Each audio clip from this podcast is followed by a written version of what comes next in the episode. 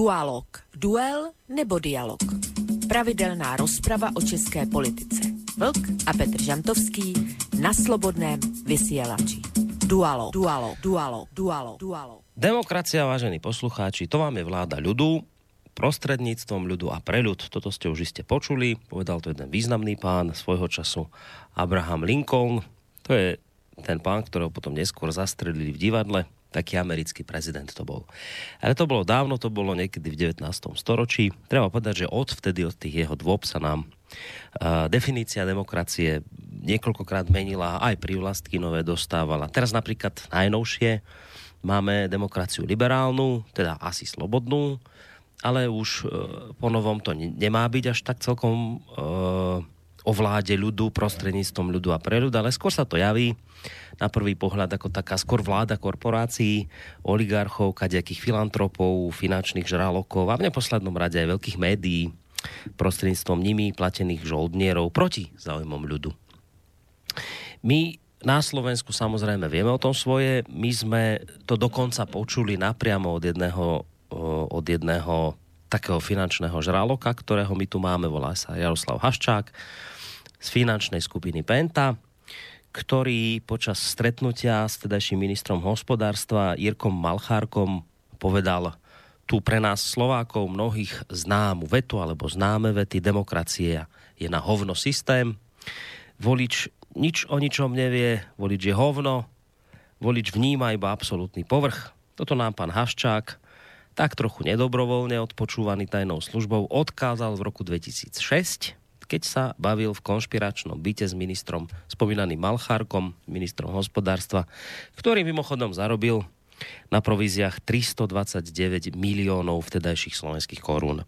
Tak si tak človek potom to všetko povie, keď tak pozerá na tú našu novodobú politickú, demokratickú scénu, že hádam ten staroveký grécky mysliteľ Sokrates mal aj kus pravdy na tom, keď o demokracii hovoril, že v nej nakoniec zločinci obsadia verejné funkcie, pretože zločinci od prírody bažia po pozíciách moci a následne vznikne tyrania horšia, než dokáže najhoršia monarchia alebo oligarchia.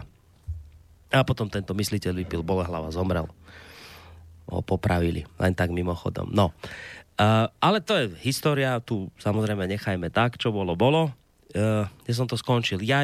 Že sa nám to s tou demokraciou a vládou ľudu trošku poprehadzovalo a že teraz už kto si iný drží opraty, toto je to aktuálne, čo máme, no ale ono sa toho samozrejme zmenilo viacej. Teraz už najnovšie je napríklad moderné a hádam aj také progresívne vládnuť proti záujmom ľudí. To je skôr teraz také niečo, čo sa vyžaduje. Ja som mimochodom akurát dnes som čítal taký jeden rozhovor so známou nemeckou političkou, ktorú často aj v iných reláciách spomíname, volá sa Sahra Wagenknechtová, ona je z nemeckej ľavicovej strany Die Linke. No a ten rozhovor sa vám týkal vzniku nového nemeckého hnutia Aufstehen, čo by sa dalo v preklade preložiť ako povstaňme. No a ona v tom rozhovore hovorí, že vlastne toto hnutie chce bojovať o hlasy ľudí, ktorí sa už definitívne odvrátili od politických strán.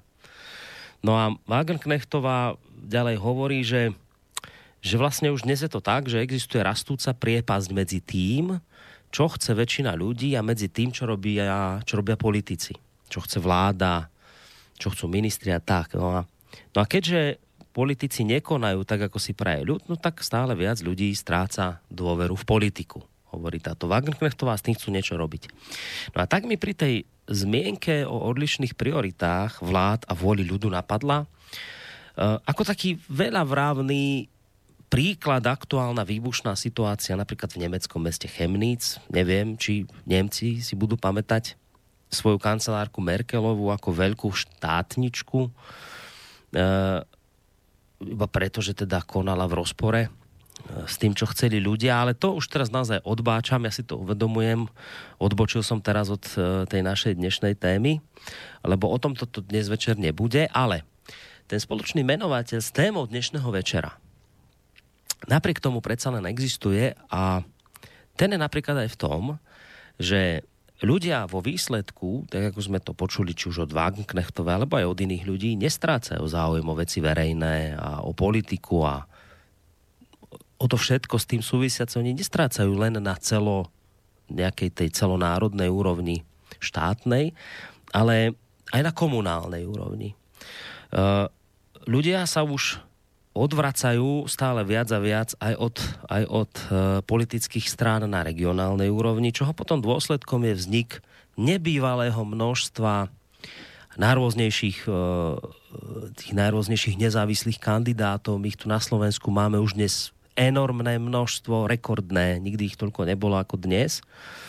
No a tak nám pravia títo nezávislí kandidáti, tak vnímame, že na rozdiel od tých politických kandidátov sú títo na rozdiel od straníkov zárukou nejakých spravodlivých a morálnych rozhodnutí, lebo oni nie sú viazaní nejakou tou politickou príslušnosťou a normami strany a nemusia počúvať predsedu a tak. No a toto vám je mimochodom, vážení poslucháči, jedna z vecí, ktorá mňa zaujíma a na ktorú sa dnes večer určite opýtam, lebo my sa vám dnes večer budeme venovať v týchto dňoch téme naozaj vysoko aktuálnej, a to sú už spomínané komunálne voľby v Českej republike. My na Slovensku si budeme svojich zástupcov do samospráv voliť o 2 mesiace, ale naši českí bratia nás trošku obehli. Títo budú mať o trošku skôr. Oni si budú voliť 5. a 6. oktobra svojich regionálnych zástupcov a zároveň v tom čase bude sa konať aj prvé kolo volieb do Senátu. Tomu my na Slovensku nerozumieme, lebo my to takto nemáme. No, čiže zhrnuté, počiarknuté, my tu máme nejaké také problémy, ktoré nám tu vyskakuje na národnej úrovni, aj na komunálnej úrovni, taká nedôvera politikov. A dokonca je to akože horšie, lebo, a to vám poviem potom v relácii, hneď tak v úvode, keď sa budeme baviť o tejto téme, lebo ono to tak zaváňa aj tým, že nie len, že ľudia nedôverujú už tým politikom, ale že dokonca ľudia ani nemajú záujem nejako kandidovať už. No ale o tom si povieme potom neskôr. To sa len tak ako na úvod hovorím, že toto ma tak zaujíma, na toto by som sa určite rád dnes opýtal, aj to urobím, pretože obaja dualogisti v tejto chvíli sú už na Skyblinke. A tak som veľmi rád, že po dlhšej prestávke môžem opäť privítať v relácii Dualog jednak Petra Žantovského, ktorý je vysokoškolský pedagóg, mediálny analytik a publicista. Petre, dobrý večer, počujeme sa. Zdravím tebe, Borisi, zdravím svého kolegu, kterého představíš sám lépe a já ho každopádně přátelsky zdravím přes asi 80 kilometrů, které nás dělí vzdušnou čarou a samozřejmě zdravím všechny posluchače, jsem rád, že tady zase všichni jsme. To máte, čo by si teda s kameňom dohodil, sa na Slovensku hovorí 80 kilákov, to nie je až tak veľa. Vlčko je ten druhý pán. Já jsem na výpadovce směrem k jeho bydlišti z Prahy, takže je to opravdu blízko. No, tak to ešte dnes môžete aj osláviť, ak dobre dopadne relácia u neho doma. No, Vlčko je tým druhým dualogistom, samozrejme. Hlavná to postava internetového portálu Kosa, ktorého tu máme. Opäť, Vlčko, počujeme sa. Dobrý večer, ti prajeme. Dobrý večer tobě, dobrý večer samozřejmě i Petrovi Žantovskému a především všem posluchačkám a posluchačům Slobodného vysílača. Ať už jsou na země kouli kdekoliv. A pár poznámek k tomu, co jsem doposavať slyšel. Koukám, že Petr Žantovský, vzhledem k tomu, že v Praze začala předvolební kampaň, tak je nejspíš na útěku z hlavního města. A já se mu nedivím, když slyším, co se z Prahy valí. A nejvyšší čas na tom, aby jsme v Plzni založili iniciativu za vznik samostatné Plzeňské republiky. Když se spojíme s Skotským královstvím ještě, tak budeme docela životaschopní a všichni nám budou závidět. A na to musím popracovat, na tom. To je jedna poznámka. A druhá poznámka je, že nejdřív jsem strnul, když si citoval nejdřív oligarchu Haščáka a vedle něj postavil filozofa Sokratese. Ale bylo to vynikající jako vždycky. A musím konstatovat, že z mýho hlediska z těch dvou oba mají pravdu, ale větší pravdu má v podstatě oligarcha Haščák. Já ten jeho výrok bohužel teda chápu a souhlasím s ním čím dál tím víc a pokusím se to dneska doložit. A potom ještě bych přidal 2 citáty o demokracii, který mě napadly, když ty si jel ty svý. Oba dva jsou notoricky známí a oba dva jsou od Winstona Churchilla. Ten první je, že demokracie je nejlepší ze všech špatných způsobů, jak řídit společnost. A ten druhý je, že nejlepším důvodem, proč zrušit demokracii, je rozhovor s průměrným voličem. Jo. To jsou známé věcičky. To presne, zatím nebudu upřesňovat, proč jsem to řekl, ale dostaneme se k tomu.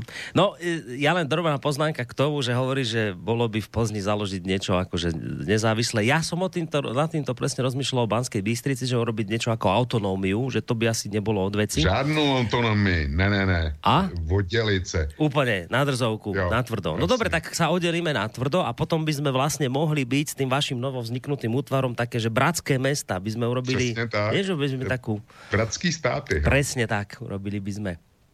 Také partnerské zväzky by sme hneď založili. Dobre, tak nad týmto pošpekulujeme. Jednu reláciu dialog môžeme tomu napríklad kľudne aj venovať, aby sme si vyštrngali všetky tie... Na Silvestra nebo príštího 1. apríla. No, musíme nad tým popracovať, aby nás niekto zase neobvinil, že ideme rozbíjať štát a rozbíjať jednotu Európskej únie, lebo to sú ti dnes veľmi vážne veci, keď sa toho niekto chytí. No tak páni, vitajte opäť v tejto relácii. Samozrejme, vitajte aj vyvážení poslucháči, ktorí ste sa rozhodli, že nás budete dnes počúvať. Aj keď to nebudete mať veľmi jednoduché, to je teraz taká technická informácia. My máme problém so stránkou, tá nám spadla niekedy okolo obeda a hoci sa teda technici intenzívne snažia, tak ešte stále sa ho nepodarilo rozbehnúť. To ale neznamená, že naše rádio nemôžete počúvať. Dá sa počúvať napríklad cez portál radia.sk, čiže všetko funguje, ide, len našu stránku si neotvoríte. Takže skúste potom, ak budete mať záujem nás popočúvať ďalej, tak potom cez nejaké tie iné, a tých možností je kopec, cez mobil alebo cez spomínaný portál napríklad. Takže to len taká technická informácia. Technická informácia je aj to, že samozrejme budeme veľmi radi, keď sa do tejto relácie zapojíte mailovo na adrese studio@slobodnyvysielac.sk, telefonicky číslo senku na Banskej Bystrice 048 381 0101 a aj je tu aj možnosť zareagovať cez našu internetovú stránku, keď si kliknete na zelené tlačítko Otázka do štúdia. Spolu s Petrom Žantovským a Vlčku vám nerušené počúvanie praje z Banskobystrického štúdia aj Boris Koroni. No a teraz prichádza hneď takto v úvode chvíľa pre Petra Žantovského, lebo si ideme predstaviť hudobného hostia. Mám, Peťo, taký pocit, že tento pán bude mať premiéru v tejto relácii. Ešte asi neznel. Však toto meno som nepočul ešte u nás.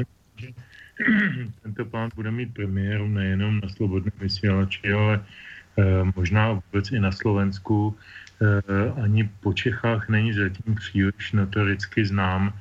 Jmenuje se Petr Lichtner, psáno s přehláskou U, kdyby to někoho zajímalo, tedy německy.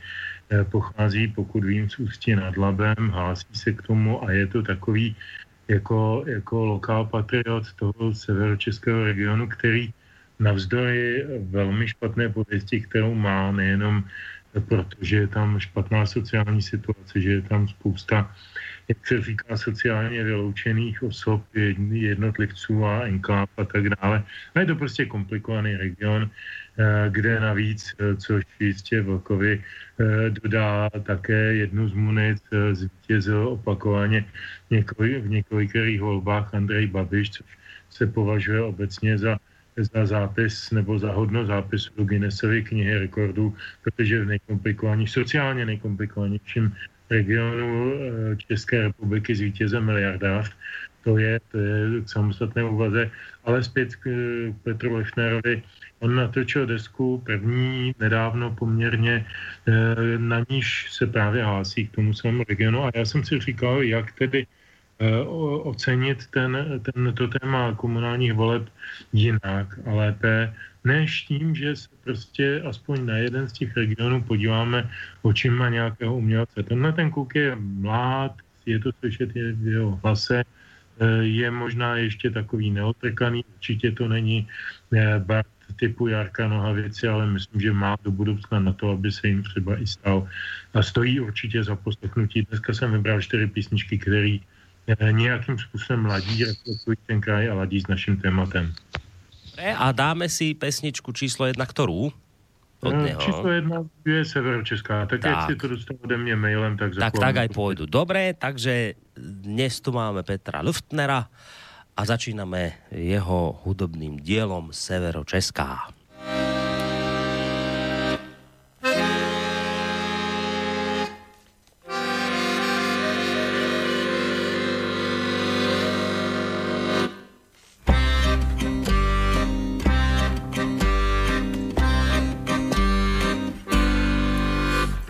Je začátek a kde konec, snad od Kadaně, po Jablonec tam roste šedozelenej mech.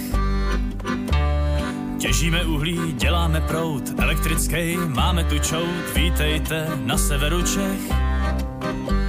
I přes komíny a továrny, šachty, chemičky a sklárny, pokaždý, když míjím Říp, Polabí, Ještěd a místní hory, to všecko jsou hnací motory, ujišťující, že nešlo narodit se líp.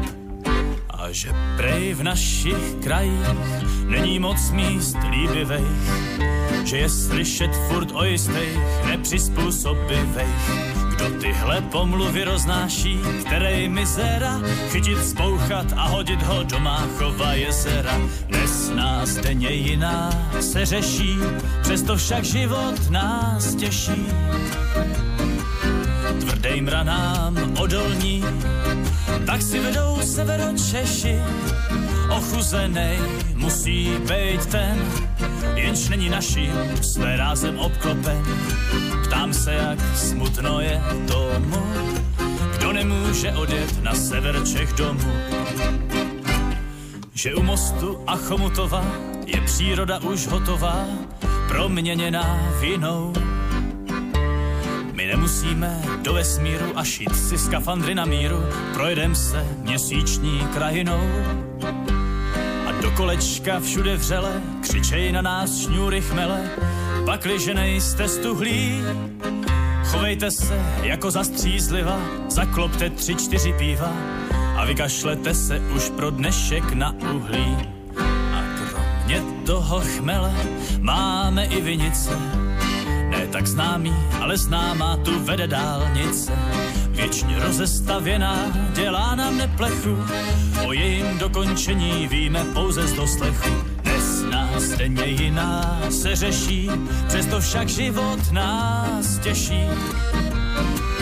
Tvrdým ranám odolní, tak si vedou Severočeši.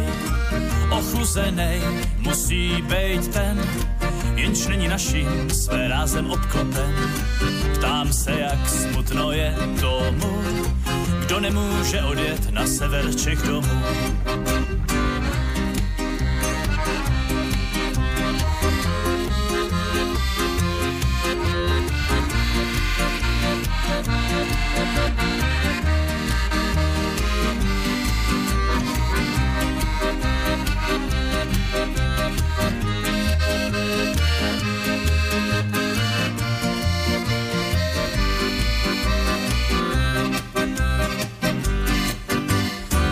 Teplice a Ústí, tam život krásně šustí, tam žít, to je trend, to je sexy. Okolní přitažlivost tvoří severanky a pohoří, a tak netrpíme komplexy. Od Krušnej hor po Krkonoše, usmívaj se holky naše, jsme téměř podhorský děti.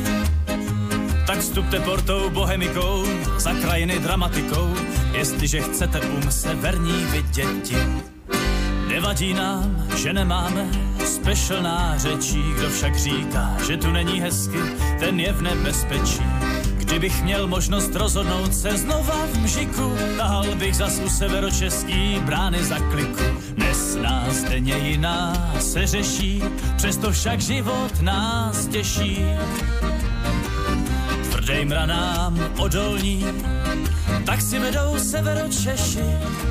Ochuzenej musí být ten, jenž není naším své rázem obklopen. Ptám se, jak smutno je tomu, kdo nemůže odjet na sever Čech domů. Ptám se, jak smutno je tomu, kdo nemůže odjet na sever Čech domů.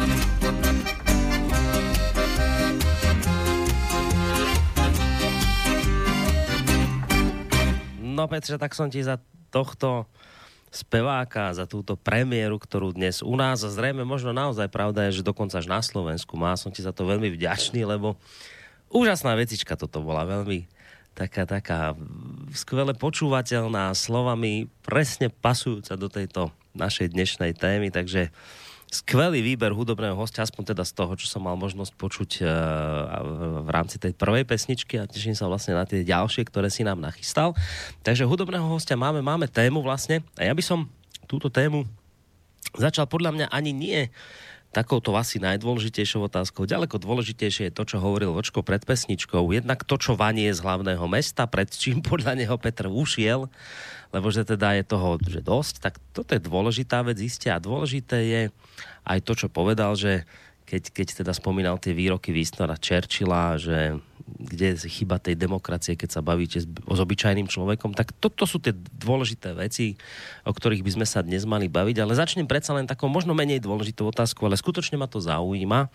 Ja som v tom úvode spomínal, že ono to už nie je len o tom, že to je na celoštátnej úrovni taká tá nechud ľudí smerom k politike, ale že sa to už prejavuje na komunálnej úrovni. A teraz, aby som to podporil nejakými číslami, tak ja som sa tak dozvedel, že pokiaľ ide o vaše komunálne voľby, tak počet kandidátov, ktorí chcú sa uchádzať tento rok vo voľbách do obecných zastupiteľstv o hlasy voličov, je najnižší od roku 2006.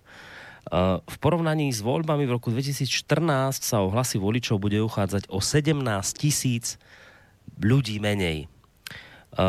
Naviac, ako by to nestačilo, je vlastne vekový priemer kandidátov proti tým predchádzajúcim komunálnym voľbám stále vyšší a vyšší. Aktuálne sa zvýšil o 2 roky na 47 rokov. A navyše plus akoby ďalší problém, v 17, a toto má úplne, že to bola novinka pre mňa, že tento rok, počas týchto volieb, v 17 českých obciach voľby, ale že vôbec nebudú, no lebo prečo? Lebo tam nikto nekandiduje. Tak nebudú sa konať vôbec voľby, nič sa neudeje, tí, čo tam teraz volia, tí už len, teda, čo tam vládnu, tí už len dovládnu a potom nejaký úradník z ministerstva, myslím, hospodárstva, prevezme kontrolu nad ich obcov. No, tak to mi tak udrelo do očí, to sa vás asi musím spýtať na úvod, že čo sa to deje. Teraz chcel by som sa spýtať, že čo sa to u vás v Čechách deje, v Českej republike, ale to je vlastne aj u nás na Slovensku tento istý problém. No ale taká moja otázka úvodná na vás je, že prečo toto a o čom to svedčí, že najnižší počet od roku 2006 uchádzačov, o 17 000 ľudí menej ako v 2014, vekový priemer rastie, v 17 obciach vôbec voľby nebudú. To čo sa deje toto, prosím vás, a prečo? Tak Vlku začni. Tak Vlčko, začni ty. Borisku, to není žádná černá magie, tohle. To, že je míň kandidátů, než bylo, nebo já začnu těma obcema. Mm-hmm. Já nevím, kolik má Česká republika obcí, nestihl jsem si to vygooglit, ale dejme tomu, že jich bude nějakých odhadem 5000. Jestliže v 17 z nich neproběhnou volby pro nezájem, tak 5550, tak je to něco jako 0,5%. Jo. To mi nepřipadá zvláštní, Když tam máš obce, jako my tady v kraji máme Prameny, nebo respektive oni jsou v sousedním Karlovarském kraji, jako máš obec Prameny, která je notoricky zadlužená, kde jim obstavili nebo exekuovali veškerý majetek a v takovýhle obci dělat potom zastupitele nebo starostu nebo radního, tak to je skutečně za trest a takových obcí asi je víc. A nebo potom máš obce, které jsou malinký, kde lidi si vidí doslova do talíře a vidí, že s tím rozpočtem a s těma penězma, který mají k dispozici, zkrátka nic dělat nejde. To je vysvětlení těch 17 obcí. To zvyšování průměrného stáří, to bych nějak neřešil, to je detail.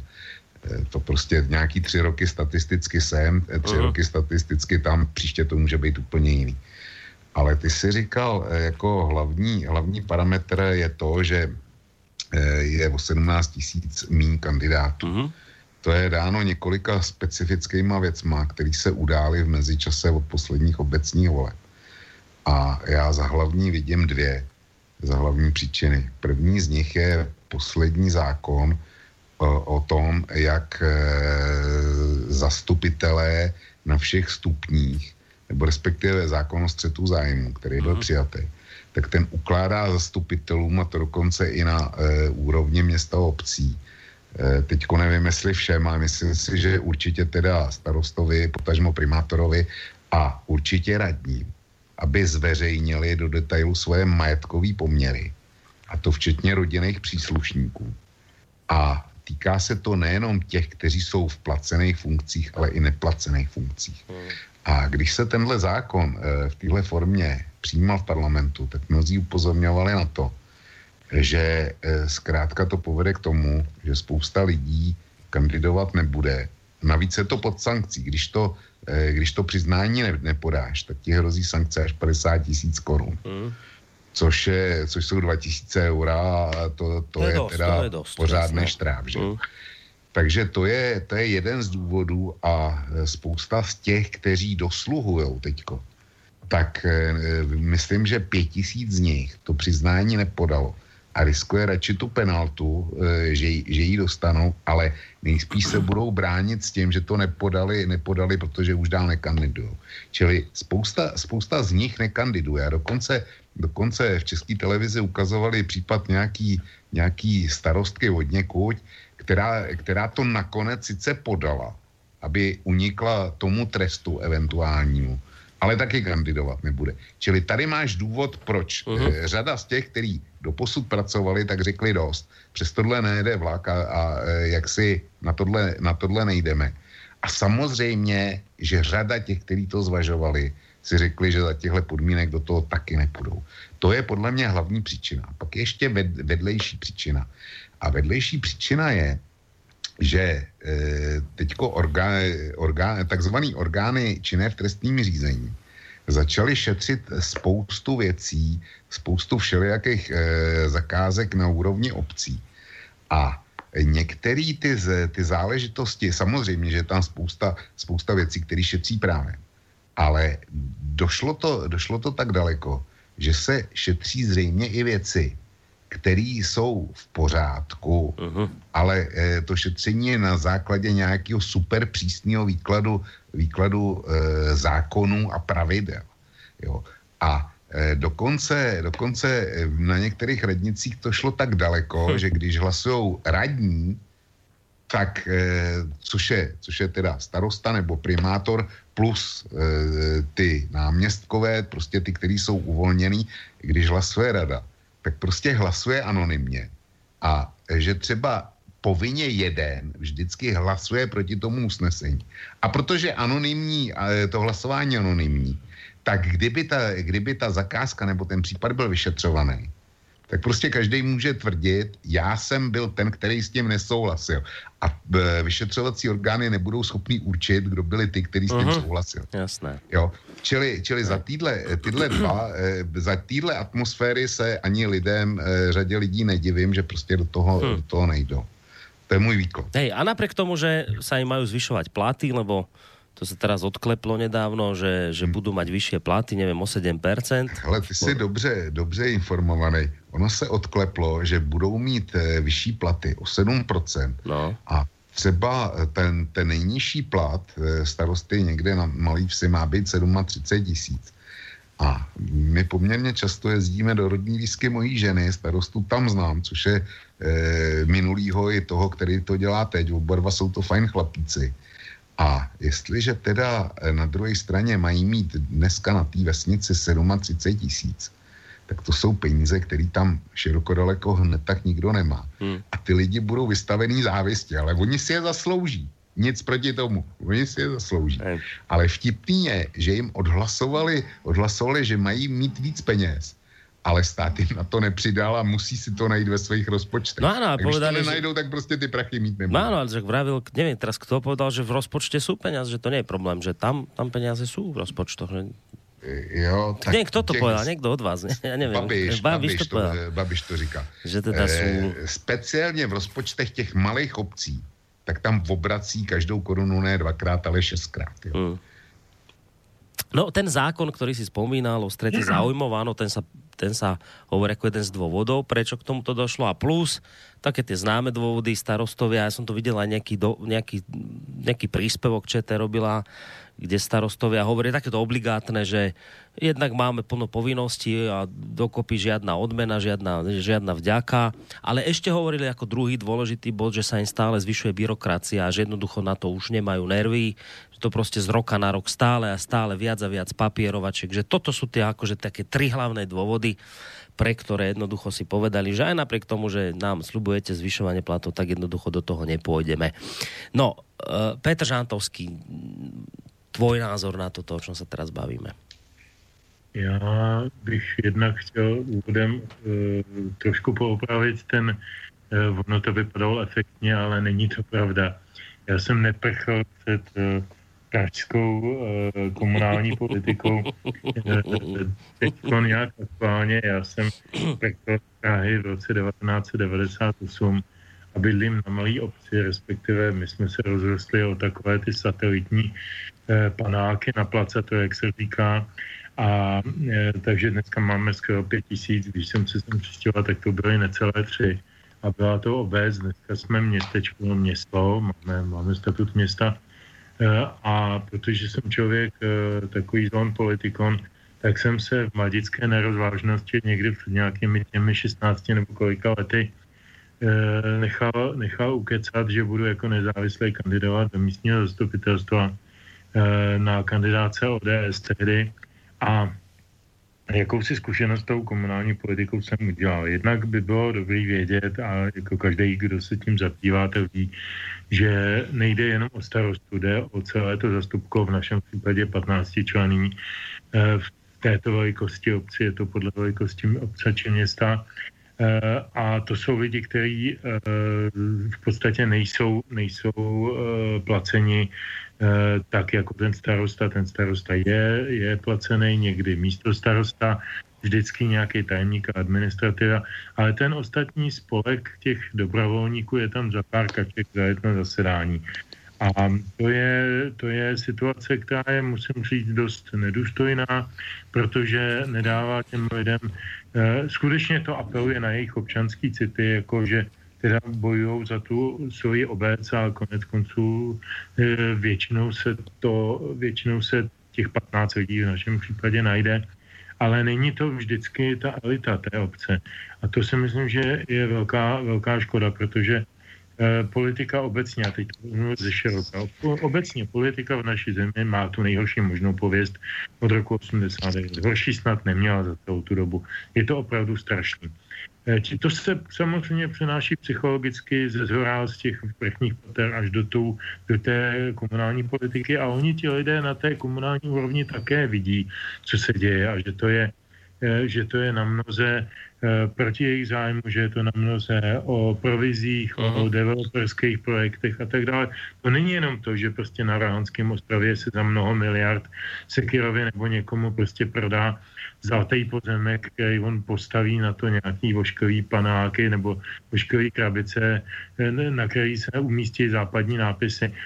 To je jedna věc, jsou jiné řády, ale když dovolíte, tak začnu, nebo řeknu i tu svoji zkušenost tady od nás obce. Tady byl hrozně jednoduchý případ v centru města. Si rozhodla tehdejší starostka v tom našem volebním období, že tady bude kruhový objezd. Začalo to být strašně modní a vůbec jí nevadilo a nepřekáželo, že všechny odborné posudky říkali, že ten kruhový objezd se tam nevejde, protože má malý průměr, že tam bude ničit pomníček padlých hrdinů z první a druhé světové války, že tam bude kácet kandelábry, že tam neprojede autobus místní a tak dále, tak dále. No prostě zkrátím to, paní starostka si tu věc prosadila, protože navzdory tomu, že my jsme jako ODS volby vyhráli, tak jenom o nějaký 2% a díky přepočítávání hlasů to její sdružení, takovýto všeobecné dobro pro Rudnou, obec se jmenuje Rudná, tak dostali o 1 hlas míň, spojili se, respektive oni 7, my 7 a oni se spojili s nějakou socialistkou a dostali 8, a protože měli vynikající docházku, dokud se neodhlasoval kruháč, tak si prostě odhlasovali kruháč. Já nevím, kolik přesně běžně stojí kruhové objezdy, ten náš, tomu se říká, že je pozlacený, nebo dělal snad 16 milionů. Jako je malinkatej, protože to nemá ani průměr 17 metrů, což je ten minimální požadavek. A teď pozor, jako to zdůvodnění, proč tam ten kruhový objezd má být. Já proč to říkám jednak, abych to odlehčil, jednak proto, abych taky sdělil, proč si myslím, že se lidi neperou o ty trafiky v té komunální politice, protože třeba s tím udělali nějakou podobnou špatnou zkušenost. Tak to zdůvodnění, proč tam má být kruháč, je bezpečnost občanů na té normální klasické kolmé křižovatce, kam by stačilo dát 2 semafory a bylo by po ptákách. Tak je to proto, aby tam nedocházelo ke smrtelným nehodám. Tak jsem si našel statistiku a poslední smrtelná nehoda se tam odehrála někdy asi 3. května 1945, kdy tam místního občana přejel německý tank prchající na západ. Od té doby tam nebyla jediná havárie s větším důsledkem. Takže proto se stavěl kruhový objezd tam, kde nemusel být, kde překáží, kde nemohli postavit ani takový ten klasický standardní záhonek prostředků, musí tam dát jenom retardéry, protože všichni autobusy to berou rovně, že pochopitelně přes ty retardéry a tak dále. Takže to, proč to říkám takhle zdlouhavě? Protože ta komunální politika ztratila kredit taky. A bohužel ztratili motivaci lidí, kteří by do ní mohli jít. Pokud se týče mě, já jsem z něho odešel po 2 letech, protože nemělo absolutně smysl tam od cokoliv usilovat, byli jsme tam jenom jako stafáž, 8 hlasů pro, 7 hlasů proti, běžte domů. Jo, to byla taková silová politika, od té doby mám vážné pochybnosti o tom, o smyslu takovéhle politiky. No, ešte jednu vec k tomuto a potom pôjdem aj na mail, lebo vidím, že už ľudia píšu a posunieme sa ďalej, ale ešte v tomto jednou otázkou ostanem, lebo my sa vlastne začal som tú debatu s vami tým, že prečo ľudia nechcú kandidovať, prečo je odliv kandidátov, prečo jednoducho klesá záujem tých, ktorí by mohli tie mesta a obce viesť. Dôvody ste vysvetlili, ale treba naozaj povedať, že aj samotní voliči nemajú veľa razy záujem sa do týchto volieb nejakým spôsobom zapojiť. Keď budem hovoriť o situácii u nás na Slovensku, tak u nás na Slovensku je to o tom, že komunálne voľby boli vždy v závese za tými parlamentnými voľbami, iba také niečo, že zo pár ľudí príde, ale veľmi sa o to nezaujíma, ale pritom si treba uvedomiť, že aj tie komunálne voľby tie do významnej miery zasahujú do života ľudí, však tam sa, v prípade Slovenska, tam sa hovorí o balíku peňazí, alebo tam sa teda rozdeľuje veľký balík peňazí, bavíme sa o 4 miliardách eur ročne, s ktorými mesta a obce hospodária, čiže a riešia sa tam veci, ktoré priamo súvisia s mestom, v ktorom žijete, s obcov, v ktorej žijete, a napriek tomu si to akoby nezískalo srdcia ľudí, napriek tomu je tá komunálna politika vždy ako keby taká druholigová oproti parlamentným voľbám, že aj toto ma tak zaujímalo, že čím to je, to sme akože sa ešte od toho 89. nenaučili, že tuto by sme sa mali v prvom rade zaujímať o tom, čo sa deje u nás doma a potom tam hore vyššie, alebo čo sa stalo, niečo nás sklamalo od toho 89., že jednoducho možno ľudia aj boli na začiatku tak nastavení, že sa o tieto veci zaujímať budú, ale povedzme prešli takou trpkou skúsenosťou ako ty, Peťo, a potom sa na to vykašľali, že toto by ma tak zaujímalo, že kde hľadať príčiny tohto stavu, že ani samotní voliči o to nejakým spôsobom nejavia záujem. Tak ja si môžu dokončiť tú historiku, tak jenom drobne. Myslím si, že je to takový ten český skepticismus, ať dělám, co dělám, stejně nic neovlivním. To je něco, co jsme v roce 89 ztratili, protože jsme měli pocit, že jsme si tu svobodu vydobili sami. Ať už to byl nebo nebyl správný pocit, to je úplně jedno, ale psychickému zdraví národa to udělalo strašně dobře. A nějakou dobu to přežívalo v lidech a nějakou dobu to fungovalo, dokud nezačaly praskat první velký problémy na vysoký úrovni a potom malý problémy na malý úrovni, když prostě tady máme v blízkosti člověka, který tady kdysi působil na radnici ve vysoké funkci a odprodal sám svý firmě jako veškeré okolní pozemky po 5 koruně za metr, kdy v době, kdy to mělo tu cenu. No a dneska tam leží to sídliště na Ležato a ta cena je někde kolem 3 000 na metr. No tak to se pak nedivím tomu občanovi, že si řekne, a s tím já nechci mít nic společného. To neovlivním, to oni si zase udělají sami. Je to takový samozřejmě levný, alibistický, řekneme, jako málo aktivní postoj, ale pak se těm lidem nedivím, jo? Nedivím. Hej. Počko, chceš k tomu aj ty něco dodať? No jasně.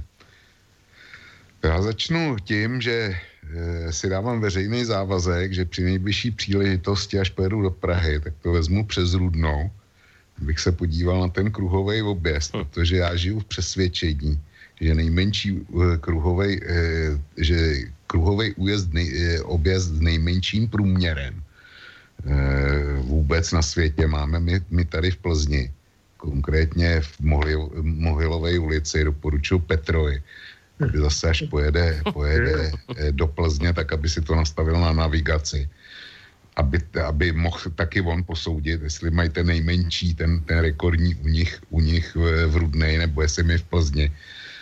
Tak to je jeden úkol. Druhý úkol si dávám taky veřejně. Pokusím se vygooglit, jaká byla účast někdy, dnes teďko ne, vygooglit, jaká byla účast za první republiky u obecních voleb, jestli to najdu. Nevím. Jo. Zajímalo by mě to, a protože se dopustím jedné spekulace. Blízku. I u nás v Čechách jsou obecní volby volbama druhého řádu. Takzvaně. Silně zaostávají k prezidentským a parlamentním chodí řádově 60%. K těm obecním podle mě přijde něco mezi 35 a 40%. Asi tak v průměru, což je jasný signál. A já se domnívám, je to moje spekulace, že tohle, že za první republiky to bylo jinak, že byla vyšší účast. Bych si tipnul, že mezi těma parlamentkama a obecníma zase až tak velký rozdíl nebyl, jestli vůbec byl. A za druhý, že to je dědictví po předlistopadovýho režimu. Protože tenkrát se všechno řešilo na té nejvyšší úrovni. Tenkrát rozhodovalo ústřední výbor, respektive spíše politbyro komunistické strany Československa. Takých těch 9 lidí prostě rozhodovalo, co bude, ty ostatní to jenom rozpracovávali a přinášeli dál. Proto komunální politika neměla za těch 40 let od 48. do 89. vlastně neměla žádný smysl. To bylo o ničem. Ty prostě rozpracovávali závěry XTO sjezdu komunistické strany Československá bylo. Hej. A lidem to bylo jedno, kdo tam volil, protože to nadekretoval krajský eventuálně ústřední výbor, krajský eventuálně okresní výbor KSČ a bylo vymalováno. A my jsme tenhle pohled, všichni ti, kteří žili v tom systému, který měli voličský právo po 89., tak s tímhle nastavením šli k volbám. Pro nás byly důležitý ty volby tam nahoře, aby v parlamentu prošly ty správní zákony a země se správně rozvíjela správným směrem a tak dále. A na tu místní úroveň jsme řekli, no tak ono to tady nějak bude fungovat a prostě viděli jsme to tou optikou, že to jsou ty převodový páky, jak říkávali soudruzi. Jo, těm dolů. Jenomže ona to není pravda. Ona to není pravda. A pro občana, tak jako my jsme zvyklí, speciálně v hodině Vlka, řešit velký světový problémy. No. A já vždycky používám nakonec tu optiku, ať řešíme, co řešíme, tak říkám, a pro nás je důležité, co ten velký světový problém vygeneruje pro nás na Slovensku a v Čechách. Jo. Tak tady je to z mýho hlediska stejný. Já bych si troufnul říct, že pro nás jsou momentálně asi důležitější pro běžného člověka ty komunální volby, protože ty přímo říkají, jak budou fungovat školy pro naše děti, vnuky, jak se dostanu do práce nebo k doktorovi, jo, kolik, jestli bude ve městě pohotovost zdravotnická nebo nebude, jak fungují hasiči, jak fungují městský podniky typu svoz odpadu nebo vodárny a tak dále, jo. Čili tohle, to se nás bezprostředně týká každý den.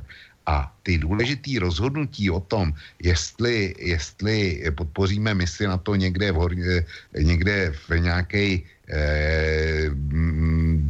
díře světa, na druhém konci světa, nebo jestli teda ty migranty, jak to s těma migrantama bude, což je nejdůležitější zahraničně politický problém, který máme, tak ono to je sakra důležitý, já to nebagatelizuju, ale jestli nám jezdí tramvaj a funguje v noci lékařská pohotovost, tak to bych bral momentálně jako vyšší prioritu pro nás. Jo. Pro každýho z nás bezprostředně. A přesto to takhle děláme a z mého hlediska je to zvyk ještě z minulého režimu. Hej, to by dávalo logiku, že to může být nějaký taký pozostatok z čias, kedy vlastne sa hovorilo, že však do toho sa nestarajte, strana zabezpečí, strana rozhodne a vy ste na nejakí štatisti, takže toto má svoju logiku. No, vravil som, že mám tu už aj nejaké maily, aby som sa k ním dostal, ale teraz rozmýšľam na tým, že keďže Petr dnes vybral nie 3, ale 4 pesničky, tak aby sme ich stihli, tak dáme si teraz hudobný prediel a po ňom sa od tejto debaty o tom, že prečo nezáujem jednak kandidátov a jednak aj ľudí ako voličov, potom sa odpichneme už k iným témam, ktoré začnú práve tými mailovými otázkami. Takže poďme, Peťo, na pesničku číslo 2. Písnička číslo 2 od Petra Lichtnera si myslím, že má velice příznačný název, protože vystihuje jedno z témat, kterým se sice zabývá ta celostátní politika, ale je to často zátěž pro ty regiony, konkrétně pro ten ústecký. Takže písnička se jmenuje Nezaměstnaný. Tak jdeme na to. 6 hodin ráno. Koukám do stropu a opět se mi vrací zpátky ten nepříjemný pocit, že jsem nezaměstnaný, na celý svět nasranej. Kdo by chtěl práci dát, chci se zas naplno smát, zažít už něco jinýho, mít jako člověk využití, nemít času volnýho, plnohodný tužití bytí, toužím dílo vytvořit pro cizí obdivování. Nechci dál už živořit, rád bych našel motivování, mám už toho všeho dosti. Nechci žít ze zbytku z kosti, chci být platným členem naší veselý společnosti.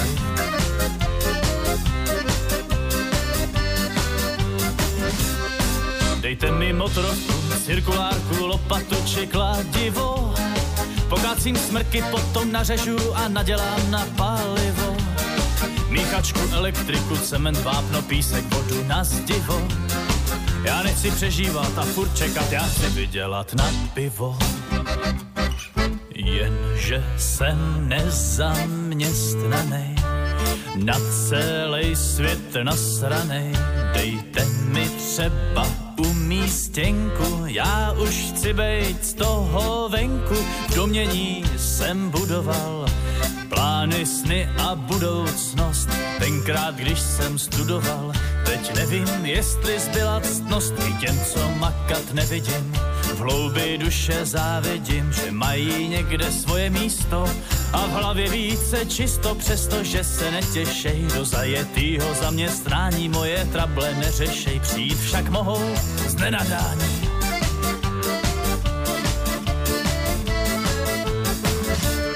Chci potkat vlídný slovo, důvěru a lehkej náznak ochoty. Vrátím to poctivostí činy, chci už nastoupit do rachoty. Aspoň tak na den zkusit mít kancelář, notebook, oblek, židli svou. Představovat si, jaká je to krása, projít si tou pohádkou. Jenže jsem nezaměstnanej, na celý svět nasranej. Podmínky nemusej bejt, nejen touha chtít bejt potřebnej. Kdo práci má, tak bojí se, a kdo jí nemá, láteří má výraz, volna ničí se. Neznalej tomu nevěří, horský vzduch do pytlů dávat, pak po městech ho prodávat, vzorky do starých neurít, nechat se na zakázku zbýt, u silnic na přechodech stát a za přejití vybírat, na politika si tu hrát, či jiným švindlem vydělat.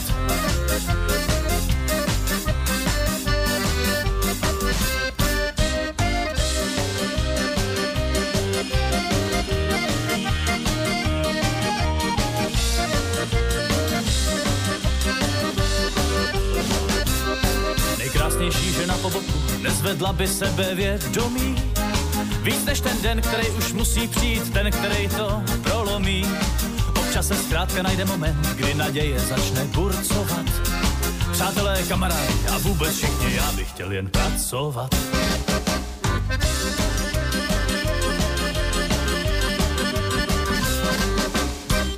No, ja vždy hovorím, že táto relácia to je dvojhodinovka slova a hudby, dnes to platí dvojnásobne, lebo všetky tieto hudobné vecičky, ktoré tu dnes počúvame, myslím, že vhodne doplňajú to, o čom sa tu dnes aj hovorí, alebo možno aj bude hovoriť, pretože riešime komunálnu politiku. V Českej republike sa totižto blížia komunálne voľby, tak preto túto tému riešime v dnešnej relácii Dualog, do ktorej sa nám samozrejme môžete aj vy dovolať a nejaké otázky položiť, alebo vyjadriť názor, či už teda na maile studio@slobodnyvysielac.sk, telefon 048 381 01 01 alebo naša internetová stránka. Spomínal som pred pesničkou, že sa posunieme v tejto téme trošku ďalej a začnem práve mailovými otázkami. Prvú tu máme od Miloša, ktorý sa pýta vás oboch, jednak teda pozdravuje, a hoci nežije v Českej republike, chce sa opýtať, či to bude podľa pánov dualogistov tento rok nervák a či môže dojsť k zásadným zmenám v porovnaní s parlamentnými voľbami, alebo či skôr páni očakávajú nejaké to okopírovanie výsledkov celoštátnych volieb, pretože ako som kdesi čítal, výsledky prieskumov v zásade kopírujú celoštátny trend, podľa ktorého všade vedie hnutie Áno, na 2. či 3. mieste dominuje ODS, a neprekvapí, že v Liberci disponujú slušnou podporou starostovia, v Prahe Piráti a v Ústí nad Labem v Ostrave SPD Tomia Okamuru. Takže by ma zaujímalo, či očakávate nejaké veľké zmeny, nerváky, alebo to skôr bude niečo podobné, ako bolo pri parlamentných voľbách. To je otázka od poslucháča na vás oboch. No, tak skús teraz ty, Vlčko, začať. Tak já nervák z toho mít nebudu, jestliže můžu napnutě očekávat výsledek parlamentních nebo prezidentských voleb. Tak to napětí mi u voleb do obecních zastupitelstev bude určitě scházet. Snad s výjimkou tady města, kde žiju a z něj obvodu, kde žiju. Protože to jsou věci, které mě bezprostředně zajímají, ale jak to dopadne třeba v Trutnově, nech v Trutnově prominou, nebo v Čelákovicích, tak popravdě řečeno to je pro mě nevýznamný a nebo na nejvejš statistický údaj. Kde to, a takhle, tak věřím tomu, že takhle to ty strany berou, ale jsou tam samozřejmě výjimky. Tam, kde to bude mít náboj podobný jako při parlamentních volbách, tak to je docela určitě Praha. Odtud je preventivně. Já ještě vysvětlím proč. A potom všechny velký statutární města. Tam se opravdu se to bude blížit, nebo bude to mít charakter voleb do parlamentu a tam si všechny politické strany budou ověřovat vlastně, jak na tom jsou za ten rok, který uplynul od velkých voleb. A Praha je v tomhle ještě speciální fenomén. Praha tam má rozpočet přes 40 miliard korun ročně, což nemá leckteré ministerstvo vlády. A Praha je samozřejmě symbol. A o tu půjde především, tady to bude s obrovským napětím sledovat především Andrej Babiš, protože on je ten, který měl v Praze primátora, respektive primátorku. A bude to chtít udržet. Ale já doufám a tipnu si, že se mu to nepodaří. Že v Praze nevyhraje tentokrát. O to větší šanci na úspěch má v ostatních statutárních městech, kde zase mu bude o potvrzení toho, že ta jeho síla se neoslabila oproti parlamentním volbám. No a pak jsou specifické záležitosti typu Severní Moravy, Severní Čech a možná, že k tomu přijde ještě leco z dalšího, kde lidi skutečně asi to hodí v míře větší než obvyklé Okamurovi. Jo, čili ty volby, ještě teda jedna věc k tomu patří. Bohužel těm obecním volbám, speciálně v těchto velkých městech, v těch velkých aglomeracích, nebudou dominovat jejich problémy. Hleda, že by tam měli nějaký místní skandály, brutální místní skandály. Mm-hmm. Tak prostě u vás, když budou volby v Banské Bystrici, tak to bude stejné jako u nás v Plzni. Protože tam budou lidi řešit celostátní témata, nikoliv témata v Banské Bystrici, jestli u vás funguje dobře komunální doprava, ale budou řešit vztah k migrantům a skandály, velký skandály na celorepublikový úrovni. A podle toho budou volit do zastupitelství. Ostatně, když se člověk podívá na billboardy, který vylepilo speciálně hnutí Ano šéfe, tak tam ty plakáty dneska jsou ve formě, že je kandidát na primátora příslušného města s Babišem. A Babiš říká, nebo respektive, jo, Babiš říká, Petr nebo Jarda, ten kandidát na toho primátora, má na mě číslo. A potom je rukou psanej, zřejmě Babišem, rukou psanej text problémy Brna, Prahy, Plzně, podle toho, kde jsou ty billboardy vylepený, řešíme i hned. Jo. Čímž pádem říká Babiš, oni na mě mají drát a já, když s něčím přijdou, nebudou si vědět rady nebo budou potřeba pomoc, tak já to okamžitě vyřeším. Jo. Ten z toho jasně dělá celostátní politiku. Není to o tom Jardovi, Petrovi, který je v tom místě. To je prostě jeho figurka. Toho on má na drátě a to má imponovat občanům. Pro Boha zlatýho, on mi vlastně říká, že mi se staví do Plzně nějakýho troubu, kterýho on bude řídit jako maňáska. Takhle budou řešeny komunální problémy v Plzni. Jo, ale nechme Babiše Babišem, já tím jenom poukazuju na to, že Babiš zcela vědomě a jeho marketéři zřejmě zjistili, že rozhodující bude tam, kde ho to zajímá. Ono, máme tady v kraji obec s krásným názvem Onen svět, to se opravdu tak jmenuje, jo. Je to na Šumavě. A já nevím, tam je asi 20 chalup nebo 15, jo. K tomu příslušný počet starých lidí. Tak s tímhle tam nemůže uspět. Místního starostu na Onom světě řídit nemůže. To by byl nesmysl. Tam ani kandidovat za ANO nikdo nebude, protože tam zkrátka budou řešit to, aby vůbec tam, já nevím, aby někde byl v dosažení doktor a aby v zimě stihli odhrnout sníh na jediný přístupový komunikaci a měli na to peníze. To budou řešit tam. To Babiš samozřejmě ignoruje. Ale v těch velkých městech prostě oni sází na to, že nebudou dominantní ty věci, které jsou důležité pro nás jako pro občany. Ale ty celostátní tlachy budou řešit obsazení ministerstva zahraničí. Takže na tohle jsme se dopracovali. A to, já to vidím jako obrovskou chybu. Jo, to je pořád pojímání té politiky, jak jsem o tom mluvil. Jak to bylo za bývalýho režimu. Že to byly jenom nějaký místní klauni, který plnili ty usnesení KSČ, tak dneska to budou místní klauni, který plní jaksi rozkazy a instrukce Ano šéfa. Pro mě děsný. Ako to je pro Petra? Tak to je samozřejmě otázka podle velikosti toho města nebo obce.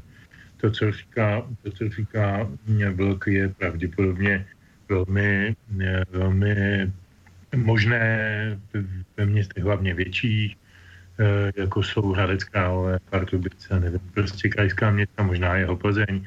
Já nevím, jaká je tam teď politická situace, nebo jaké je rozložení.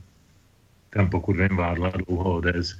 Teď se tam usadila nějakou dobu také sociální demokracie, konec konců i bývalý ministr Chovanec byl tuším hejtmanem a funkcionářem dlouholetým v Plzni a teda.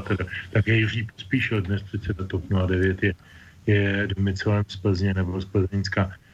Takže je pravděpodobný, že v těch větších městech se bude hrát ta velká celostátní témata a to je samozřejmě velký podvod na voliče, protože ten komunální politik, i když je sebe důležitější, sebevětší, může být ve všech ústředních výborech jedné, druhé, třetí, čtvrté, páté strany, tak absolutně nemá z pozice toho komunálního politika sebemenší vliv na cokoliv, co se děje v oblasti migrace, v oblasti nezaměstnanosti, v oblasti já nevím, inkluze ve školství a já nevím, co všechno je za témata dneska.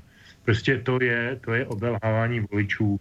To je jako když senátor slibuje před volbama, že bude pracovat pro své voliče někde z Chrudimska. Když sliboval Petr Pithart, byl senátorem za Chrodim, kde v životě nebyl.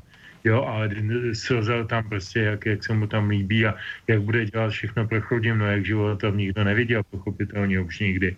Jo, tak to jsou všechno podvody. To se bude dít a to je možná jeden z důvodů toho, o čem jsme mluvili na začátku, že lidi jsou skeptičtí.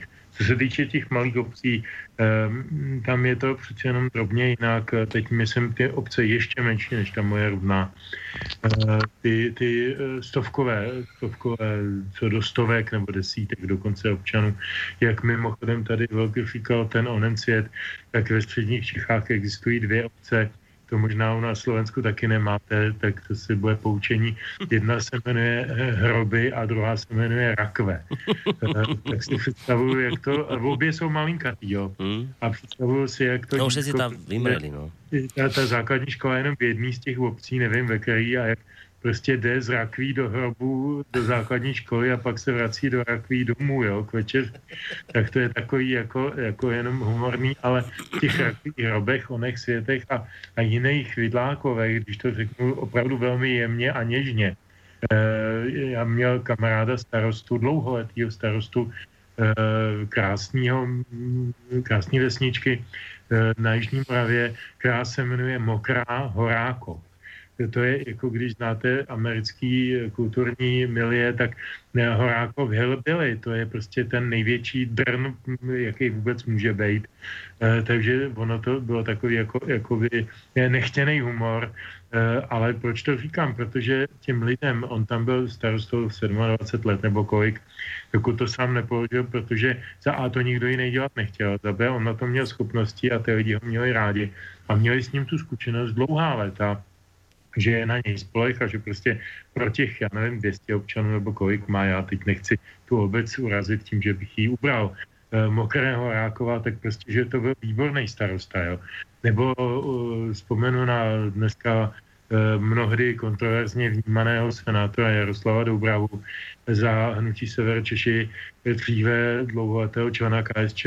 Ten byl starostou ve své obci, když název si teď nevybavím, je to na Ústecku, byl starostou ve své obci od roku tuším 74 až do nedávna.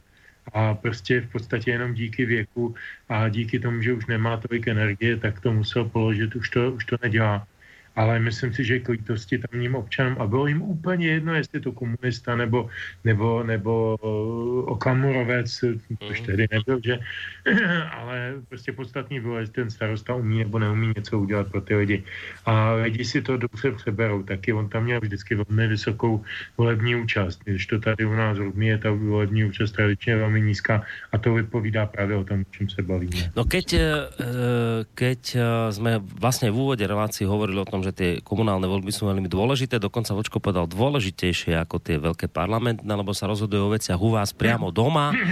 No a ty si teraz vlastne, Petre, hovoril o tom, že sú voliči obelhávaní, lebo v podstate ten komunálny politik nemôže o veľkých témach rozhodovať. Tak v tej chvíli, ako si o tom hovoril, tak mi práve prišiel mail od Petra z Košíc, ktorý svoj mail nazval v predmete Poznámka na Vlka a píše takúto vec, že na čo mi je fungujúca MHD po vašom tramvaje, ak je plná neintegrovateľných migrantov?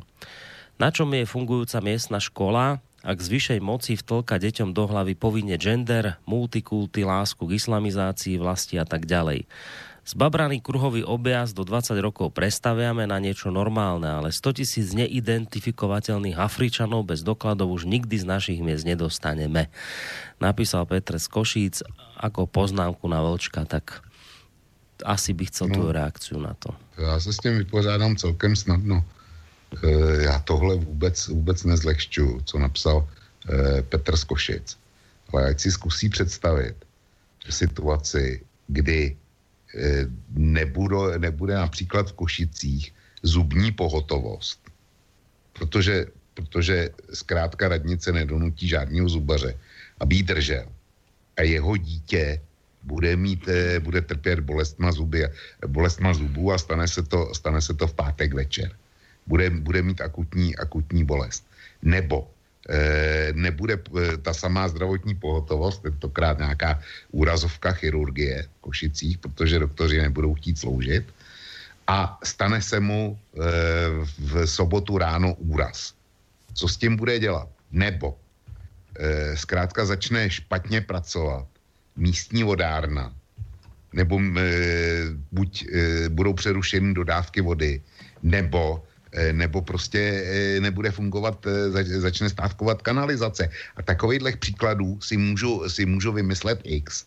A uvidíme, jestli ho začne trápit to, že by do republiky mohli přijít migranti, nebo že se ve škole učí gender, nebo jestli mu bude vadit ta nefungující dodávka vody a to, že dítě v noci nemá kam odvést na zubařskou pohotovost.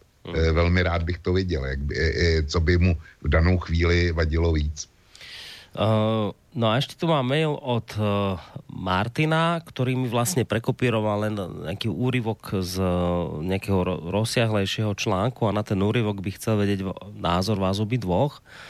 A tam sa vlastne píše takáto vec, že letošní komunálne voľby budú zásadní predovšetkým pro budúcnosť tradičných politických strán.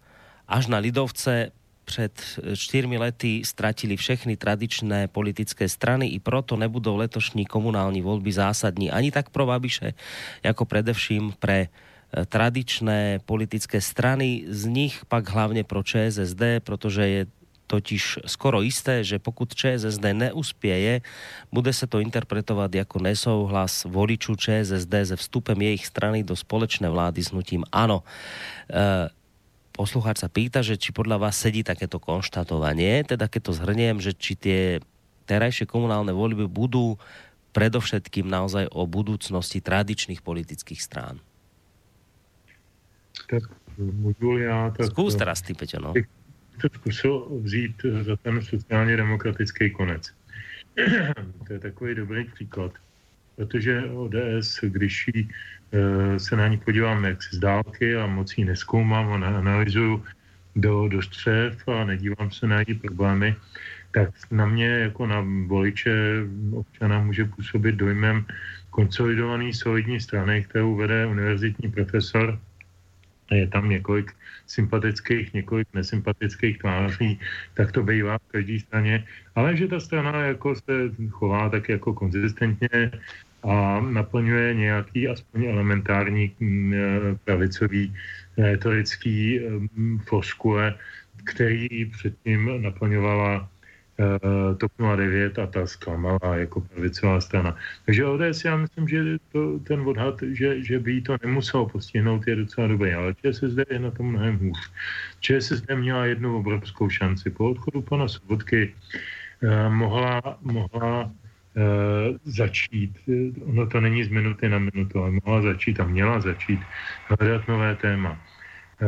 A oni se posadili do svého čela pana Hamáčka, proti kterému nikdo nic neměl. Já si myslím, že to byla taková ta volba muže, který nejmenšímu počtu lidí nejméně vadí.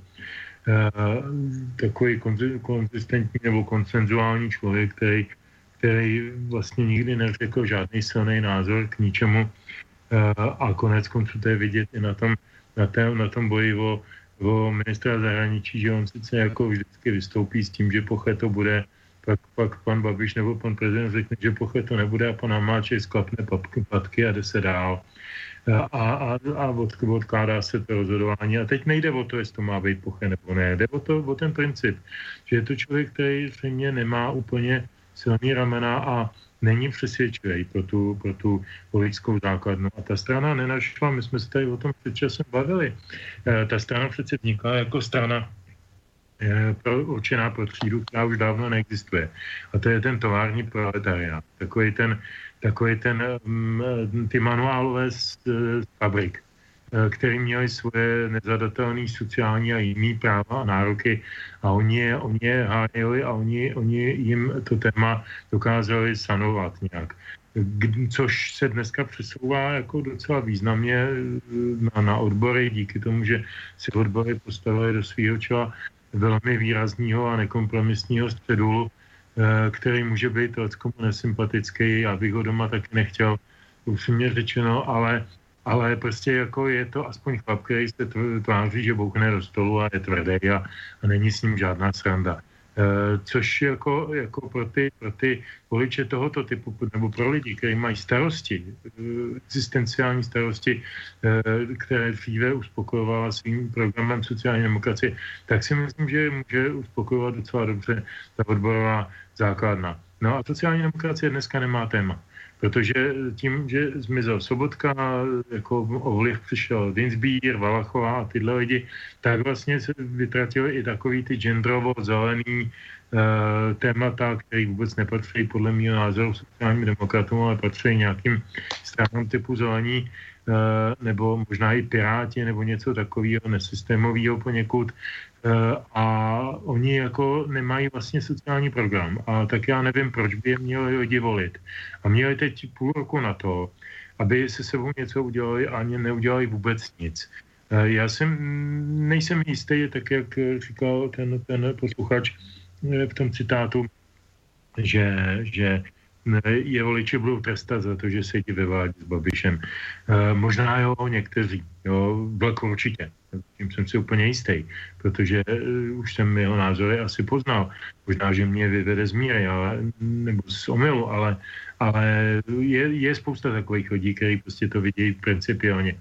A je taky spousta lidí, kteří prostě se dívají na ten program a na tu stranu jako celistvě a nejenom pohledem, jenom na to, s kým sedí ve vládě, a zejména to jsou lidi, kteří si myslí, že ta vláda stejně je k ničemu, že se nám vládne z Bruselu a že vlastně se ta vláda nestará o obyčejný lidi a že se stará jenom o svoje trafiky a zvedá z platy lidem ve státní správě, zmnožuje úředníky na finančácích, který nás akorát buzerujou. To mluvím tím lidovým jazykem lidí, který poslouchám tady, když jedu z obce k metru místním autobusem, tak slyším, co se lidi povídají, a to jsou takovýhle věty. Takže já si nemyslím, že oni by trestali tyhle lidi někoho za nějakou koaliční spolupráci s někým, ale prostě za nečinnost. Dobre, a teda vo výsledku je to teda, lebo to sa pýtal hlavne poslucháč, či teda je to tie voľby komunálne, či sú teda predovšetkým voľbami budúcnosti tradičných politických strán? Ne, tak do jistý míry to byly už ty předchozí a možná už ty předchozí. Vzpomeňme si, že minimálně teda dvě období už nám vstupují do hry významnou měrou, zejména na menších obcích, různý subjekty typu Dobráci pro Liberec, Dobráci pro Rudnou, Dobráci pro Plzeň, Pravda a láska pro Uherské Hradiště a podobně. Já to tím jako lehce mírně zlehčuju, ale to typický příklad je Žít Brno. Jo? To je takový neuvěřitelný neziskovkářský sdružení v Brně, se kterým tam pan starosta, primátor Voxal dělá nějakou koaliční politiku a Žít Brno je prostě jako pro mě naprosto neuvěřitelný úkaz toho, kam až může dojít nepolitická politika v komunálním rozměru. Jo? Jako to bohužel je negativní rozměr tohoto trendu. Pozitivní rozměr toho trendu je ten, že na těch malých obcích je vlastně úplně jedno, jestli ten starosta, tak jak jsem to prvé říkal, kandiduje za Pravdu a lásku pro Rudnou, anebo za komunisty, nebo za sociální demokraty, nebo za lidovce. Prostě buď je to dobrý chlap a všichni ho tu známe a víme, že něco umí a něco dělá, nebo je to hajzel, který bere uplatky a všichni to víme. Takže rozhoduje. Co se týče těch velkých stran, ty dostanou podle mě na fraky jako ve velkých městech. No, tá istá otázka na teba, Vočko, ten mail bol aj tebe adresovaný. Já bych zopakoval svoje rozdělení z té minulé otázky. Jo. Rozdělme obecní volby na dvě množiny. Tou první množinou je Praha a ostatní velký města. Tady to rozhodně bude o tom testu, tak jak posluchač citoval ten článek, tak tady to o tom rozhodně bude. A pak je množina těch zbylejch obcí, těch malých městeček a vesnic a skutečně malých vesnic, kde na té Šumavě. Tak tamto rozhodně o politických stranách a jejich postavení v republice nebo na politickém žebříčku nebude. Uh-huh. Je to o tom, že potřebují vyřešit kanalizaci a nějak zajistit, aby jim nezrušili poštu, aby tam byl někde v dosahu doktor a v zimě byly sízdný ty silnice. Jo, takže tam zkrátka je to v pozici zvolíme Frantu, protože víme, že umí věci zorganizovat a drží slovo. Tak tam to bude o těch sdruženích, někdy taky o straně lidový, protože pokud se budeme bavit o tom, kdo získá nejvíc mandátů, tak tradičně to bývají volní sdružení a nestraníci, nenavázaný na politické strany, právě kvůli tomu množství těch malých obcí. Potom není dlouho nic. A pak budou lidovci. To je zase, protože to je síla, která kandiduje na venkově, na tom malém venkově, malý městečka, na nejvejš bývalý okresní města. To je lidovecká doména. No a pokud jde o ty velký města, tak tam to bude o tom, že velký strany si budou hledat nebo markovat pozice pro velkou politiku. Jednoznačně. A nebude se to týkat jenom sociální demokracie. Bude se to týkat všech. Já už jsem říkal, že speciální význam pro Babiše bude mít Praha a boj o Prahu. Tam to je to, o co jde Babišovi především. Praha je symbol a tam se to pro něj bude lámat. Tak když ztratí Prahu, tak to bude pro něj velká rána. A pokud jde o ty ostatní strany, tak i pro ně. Bude to test pro Piráty, protože ty jdou v preferencích nahoru, tak to bude test, jestli Piráti ten trend být druhou sílou eventuálně, nebo aspoň třetí sílou s odstupem na ten zbytek peletonu. Tam to bude důležitý. ODS o tu strach nemám, já bych ho teda neměl ani normálně, ale ODS si myslím, tady souhlasím zcela výjimečně s Petrem, že vypadají konsolidovaně a rozhodně si uhrajou svý a zřejmě obnoví, minimálně částečně obnoví svý výsledky v Praze, což budou interpretovat a právem jako velký vítězství. Je to obrovský test pro TOP 09, protože ty mizí z celostátní politiky bez sporu. Je to pro ně test a jeden z rozhodujících testů další životnosti. O Pirátech už jsem mluvil. Bude to test pro Okamuru pochopitelně. To je taky bez debaty. Ten jde vlastně prvýkrát do komunálních voleb, ne? Ne, nejde prvníkrát, ale dřív se mu tam v podstatě nedařilo. Uh-huh. A já když se podívám na ty lidi, který přivedl do parlamentu, tak to je tichá hrůza, to je jeden jako druhý tichá hrůza, když bych si představil, že by tohle mělo dělat primátora v Plzni nebo být v radě města, tak je to na vystěhování do nějaký sousední obce, abych to neměl daleko, kde budou mít normálního starostu. Prostě ty lidi mají kvalifikaci, já nevím, na to razítkovat na poště z mého hlediska, to je tak asi maximum jejich schopností, velké většiny, co jsem zatím od nich v parlamentu viděl, když vynechám Fialu. A speciální případ je sociální demokracie.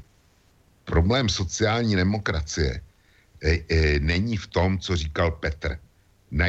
Najít dneska zásadní téma, o který ještě nikdo nezavadil a najít ho půl roku, za půl roku nebo před půl rokem, jak říkal Petr, tak to je krajně nemožný. Prostě takový téma neexistuje, protože jinak by bylo fungovalo v minulých volbách. Prostě takový téma najít nešlo. A za další věc, to téma nemůže najít strana, která leží na podlaze. Odpočítávají KO v podstatě. A ta strana neví nic lepšího, než zvolit si dvouhlavý šéf, kdy dneska Zimola jasně podráží nohy Hamáčkovi. Celá ta krize, která je sociální demokracii předhazovaná s nominací na ministra vnitra, tak ta vznikla pouze a jedině proto, že zkrátka Poche si dovolil podpořit v prezidentských volbách profesora Drahoše proti Zemanovi. A Zeman při svý pomstichtivosti nezapomíná a prostě řekl, že Poche ho nejmenuje. A má to ulehčený o to, že Babiš nechce jít do sporu se Zemanem kvůli věci, která není jeho, která se ho bytostně netýká, tak prostě ho nenavrhne ho Zemanovi, protože pak by ho Zeman jmenovat musel. Takže Takže Babiš radši okolo toho dělá vlny a ukazuje na sociální demokracii, že to jsou ty vinný. A místo předseda sociální demokracie Zimola neví nic lepšího, než jít na hrad separátně a po návratu z hradu vykřikovat nikoliv, že prezident jak si přijal všechny jeho návrhy, ale říkat, že sociální demokracie by měla přijmout všechny návrhy prezidenta. Jo, to je prostě něco nevídaného. A já už jsem tady několikrát opakoval, že sociální demokracii po posledních volbách zbyli pouze takoví voliči jako já, který prostě věřili, že půjdou proti Babišovi, že budou dělat nějakou politiku. A tyhle voliče sociální demokracie zklamává. Takže když tyhle voliče od ní odpadnou, tak jsem zvědavý, koho budou mít. Protože ti, kteří přeběhli k Okamurovi, nebo k Babišovi, nebo k Pirátům, tak ty nemají přesně žádnej důvod se vracet. Mimochodem, sociální demokracii samozřejmě čeká drtivá porážka. Ale že se tak stane, tak to já jsem napsal, doložitelně na kose napsal 2 dny potom, co byly volby v roce 2013, že se to stane, že prostě utrpí těžký debakl. Takže to není žádný překvapení pro toho, kdo chtěl vidět. To je prostě logický vývoj a to jsem ještě nic nevěděl o Zimolovi a o lánským puči a tak dál. Čili to je záležitost, která je na bíledni. Sociální demokracie dopadne hrozně. Ty ztratí podle mě všechny velké města, kde byly.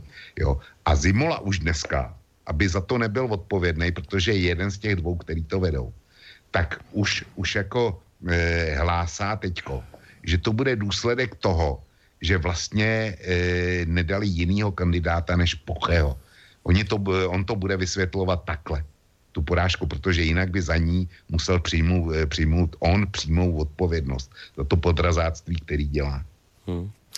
Petře, chceš na toto zareagovat, čo Lučko hovoril? Ani tak nereagoval na Zimolu jako jenom pár slovy k té Praze, protože ní sice už nebydlím, bydlel jsem v ní leta, ale jak se pracuju, tam působím, tam je to moje město, je to nejkrásnější město na světě a trápí mě, že je řízeno mnoho let velmi špatně a řekl bych, že čím dál hůř. To, co tam předvedla paní Kramáčová, je opravdu přehlídka zoufalství, neschopnosti, arogance a všeho možného, co si ještě dokážu vymyslet a jako to, co předvedl před ní pan Hudeček, TOP 09, pan Svoboda z ODS, no to byly taky katastrofy. Nakonec Pavel Bém skončil po 2 obdobích primátorování s poměrně psí hlavou veřejně. V mnoha ohledech byl oprávněně kritizován, v mnoha ohledech ne. Bylo tam hodně vnitropolitického boje v ODS mezi nimi a Topolánkem tehdy, kdo to pamatuje, vzpomene si. Ale fakt je ten, že minimálně v tom prvním období Pavel Bém byl respektován jako člověk, který pro Prahu dělá opravdu hodně. Že vedle toho dělal opravdu hodně pro sebe, je věc jiná a snad to asi nikdo nikdy jinak nedokáže. Já si to nevím, nikdy nebyl prezidentem takového města, protože to není primátor, to je skutečně prezident jedné republiky. Republika v republice, to v tom má Vlk absolutní pravdu, že to je úplně jiný laboratorní prostředí, než je celý zbytek naší republiky. Praha je prostě svět sám pro sebe. A ten Pavel rozjel spoustu věcí a dobrých věcí a dokázal spoustu věcí a všechno, co se dělo po jeho odchodu, anebo i v druhé polovině jeho působení už šlo z kopce a dneska jsme hodně blízko ke dnu. A co se týče Ana, já si myslím, že jako velice si podrazili sami židli tím s tou šarádou o té schodě, neschodě, o vedení kandidátky, protože sami členové Ana si tam zvolili pana Nachera, což je straník, odborník na jednak ekonomické záležitosti, zejména bankovní, a jednak taky odborník na oba otázky tělesně postižených, dělal dlouhá leta s Václavem Krásou a dělal i tiskovýho mluvčího svazu tělesně postižených. A co pohybuje se v té problematice, má k ní strašně blízko, což je mimochodem v Praze jako jedno z absolutně opomíjených a jedno z podle mýho názoru nejdůležitějších témat pro Pražany, ne pro turisty, pro Japonce, který sem přijedou na 2 dny v rámci nějakého ani po Evropě. A protože se pan Nacher z nějakého důvodu nelíbí vedení, ano, tak tam posadil jinýho člověka navzdory vůli té vnitřní organizace. Oni to mají ve stanovách, že to asi tak možný je, já jim do toho nemluvím, nevidím, nejsem toho členem, ale myslím si, že si tím hrozně podrazili kampaň, protože tím vyslali takový signál, že prostě to není úplně důvěryhodný, že kde je teda demokracie, když tady jejich sami členové chtějí někoho do svýho jídla. No a najednou je tam někdo jiný, kterýho třeba nikdo nezná nebo zná a v špatném světle, nebo co já vím. Ale z principu... A to som sa aj chcel spýtať, že prečo vlastne v Prahe v súvislosti s hnutím Áno vlastne vymenili toho pána Nachera za Stuchlíka, že čo sa tam stalo, lebo to som celkom nejak nepochopil, že však vlastne toho Nachera si zvolili v lídri vo vnútrostranickom referende a potom to čo bolo, že niekto povedal, že Babiš, že no ale že nie, on nebude, napriek tomu, že sme si ho zvolili, alebo že ste si ho zvolili, tento nebude Nacher, ale bude Stuchlík, a že to, a prečo? Čím to odôvodnil? Tohle na druhou část otázky nemám odpovědět, protože jsem u toho nebyl. Patrně to rozhodl pan Babiš, to je pravděpodobný, tam nikdo jiný o ničem takto důležitým nerozhoduje, ale proč to udělal, nevím, ale pana Nachera dobře znám a dlouho, mnoha léta dokonce jsme byli v různých sporech a proti sobě jsme stáli, ale vždycky jsme si sebe navzájem vážili jako profesionálové a mám k němu určitý typ úcty a myslím si, že když ty primárky v uvozovkách, takže to byl velký úspěch pro člověka, který jako on je v podstatě, on byl předtím v pražském zastupitelstvu normálně mám pocit, že byl vedoucím nějakého výboru pro školství nebo pro zdravotnictví, nevím, to bych kecal, ale nebyl v žádné velké viditelné funkci, byl zastupitelem, zná tu komunální politiku a je to člověk, který má často disentní názory, nebo je prostě takový jakoby, trošku jako je Václav Klaus v ODS, ale v menším. Václav Klaus v ODS jede v svoji politiku a je hubatej a je prostě tvrdý a drsný a říká si, co chce, protože je o tom přesvědčen, že je to tak správně. To je jako radikálnější podoba, ale Patrik Nacher je člověk, který taky má leckdy kritické připomínky k určitým aspektům politiky celého hnutí Ano. A možná, že tam zapanovala jakási obava, že nebude dostatečně poslušnej. Nevím, to je spekulace. Hej, no Já se k tomu zkusím vyjádřit. Možno Vlčko pozná důvody, no pojď. Ne, neříkám, že poznám důvody, ale poznám mechanismus, který určitě, protože na poslední výrobní poradě ano šéfe, který eufemisticky říkají sněm nebo sjezd, já nevím, jak to říkají, tak tam si dobrovolně zaměstnanci tohoto spolku odhlasovali, že jak si každou kandidátku, každá kandidátka platí tehdy, když ji osobně schválí Andrej Babiš. To je skutečně to sjezdové usnesení. Jo. Ano, Andreje Babiše. To jsem si nevymyslel, to je pravda. Takže Andrej Babiš, když si členové pražské organizace jak si odhlasovali, že chtějí Patrika Nachera, no tak to došlo Babišovi na stůl a Babiš to neschválil a dosadil tam Stuchlíka. Takže to je technický popis. A proč je to konkrétně nevím, ale vím, že Patrik Nacher se vymezil někdy v létě, nebo v koncem jara se vůči něčemu vymezil, co chtěl Babiš. To zřejmě byl konec světa. Jinak si dovolím reagovat ještě na jednu věc, kterou říkal Petr. Já neznám detailně Prahu a nemám často sledovat a ani nechci. A paní Krnáčová není můj šálek čaje a její některé výroky byly opravdu náramný. To divím se, že je mohla pustit z pusy. O panu Hudečkovi jsem taky slyšel lecos. Docent Svoboda mi připadá jako celkem soudnej člověk.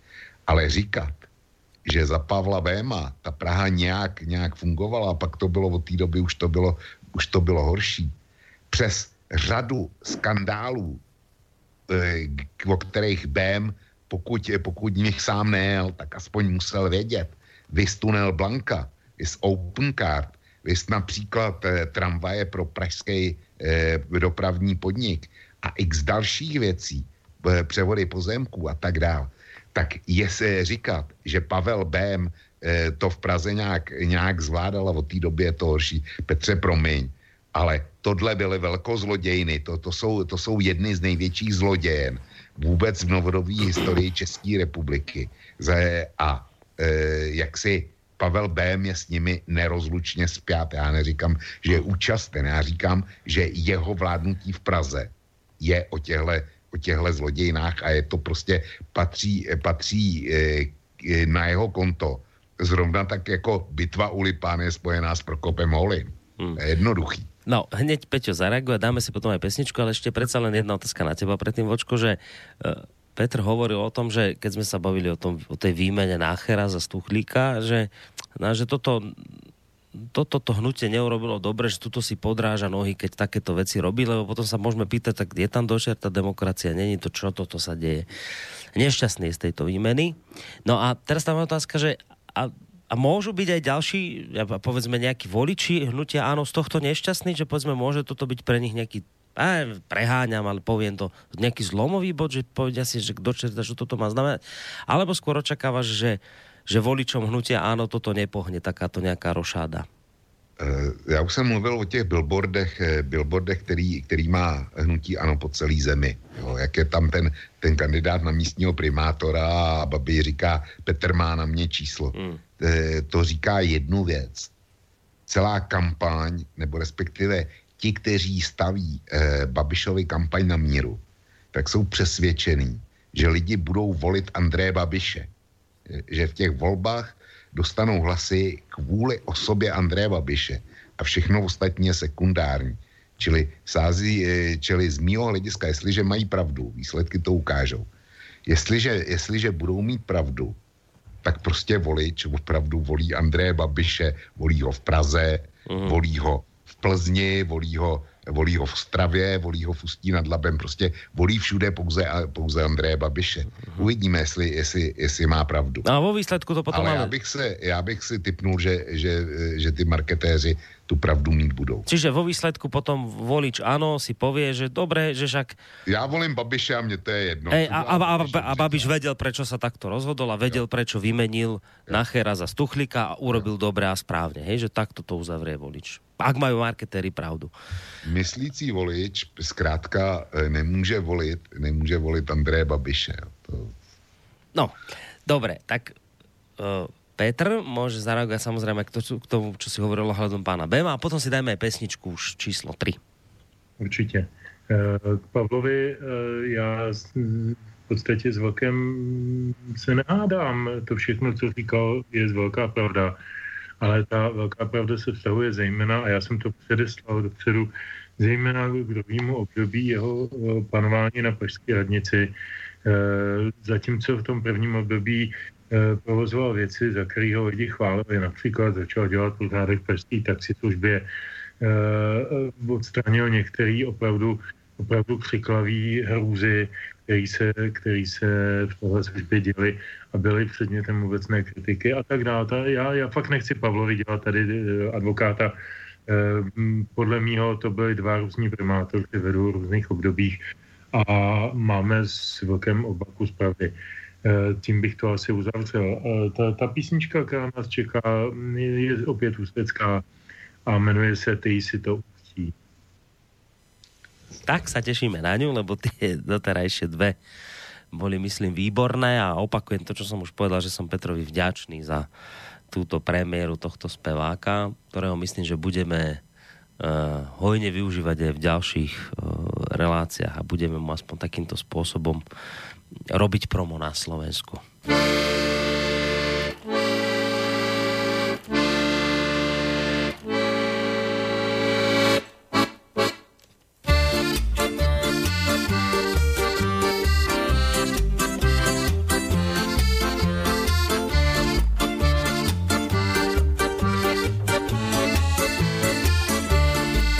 A nevadí mi, že tě zničili, protože já tě stejně miluju, tvojí krásu prachem zadusili, ale já si tě dle sebe maluju. Jenomže vadí mi, že tě ničej dál, a tak rád by jsem tomu záraz dal.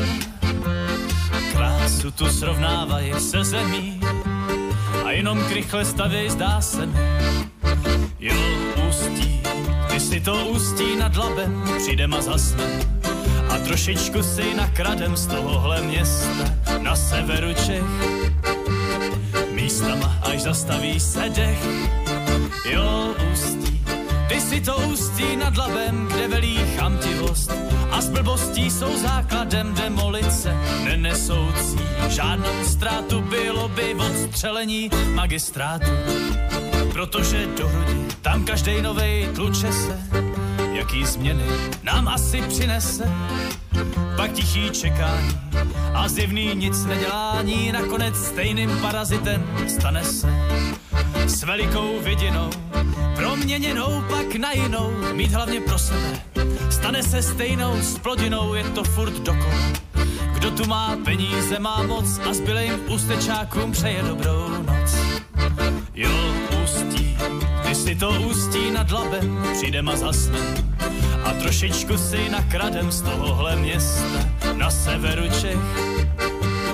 Místama až zastaví se dech.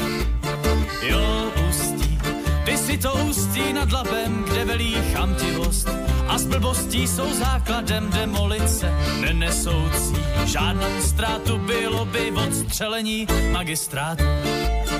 Ani mi nevadí ten smog a výpary z chemičky, spíš divný fontány, kýče a drahý lavičky, co se dějí v městském parku, napevno přibitý k zemi pro jistotu, aby nebyly odcizeny, je na tě vezmou a odnesou je sakra daleko. S nima ty kravaťáky, jejich fára a všecko zhnilí to, co si tu nepřejem, co degraduje městu tvář, aspoň tak z procenta mu zase vrátit jeho zašlou zář.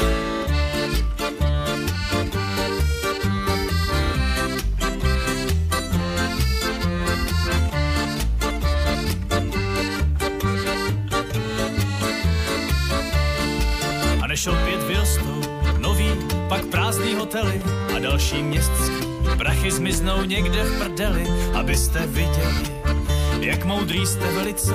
Nasedněte na sedma padinu a navštivte předlice, jenže na to odvahu vy pobrat nedovedete, aby bylo jasno, jak tu skutečně vládnete. Tendry a zakázky našli si zvláštní okliku, nikdo nic neřeší, nikdo nic nemá na triku.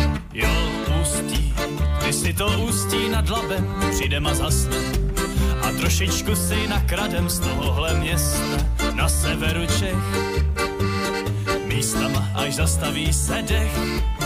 Jo, Ústí, ty si to Ústí nad Labem, kde velí chamtivost a s blbostí jsou základem demolice. Nenesoucí žádnou ztrátu bylo by odstřelení magistrátu, opravy spravenýho, rekonstrukce novýho, výstavby architektonicky nezákonnýho, rušení funkčního, bourání historického, prodeje tradičního, neřešení nutného, to vše tu zvládne se.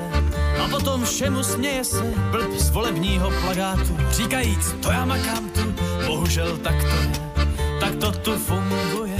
Říkám si, kdy už se konečně něco spunktuje.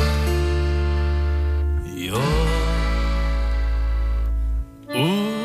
Ústí, ty si to Ústí nad Labem, přijdeme ke korytku a pořádně se nad Labem, především tu chceme být na pořád a stále do městský kasy uděláme díru jako na skále Mariánský, kterou už stejně vytěžej, zmizne nám dominanta. No a co roky dál poběžej, jen aby nám nevyčítali další generace, že tenkrát neproběhla ústecká defenestrace. Těžko pak tuhletu současnost kyselou proměnit nějakou jinou sloku veselou. Nezmůžu téměř nic, nemůžu teď udělat víc, nežli vás poprosit, táhněte do prčic.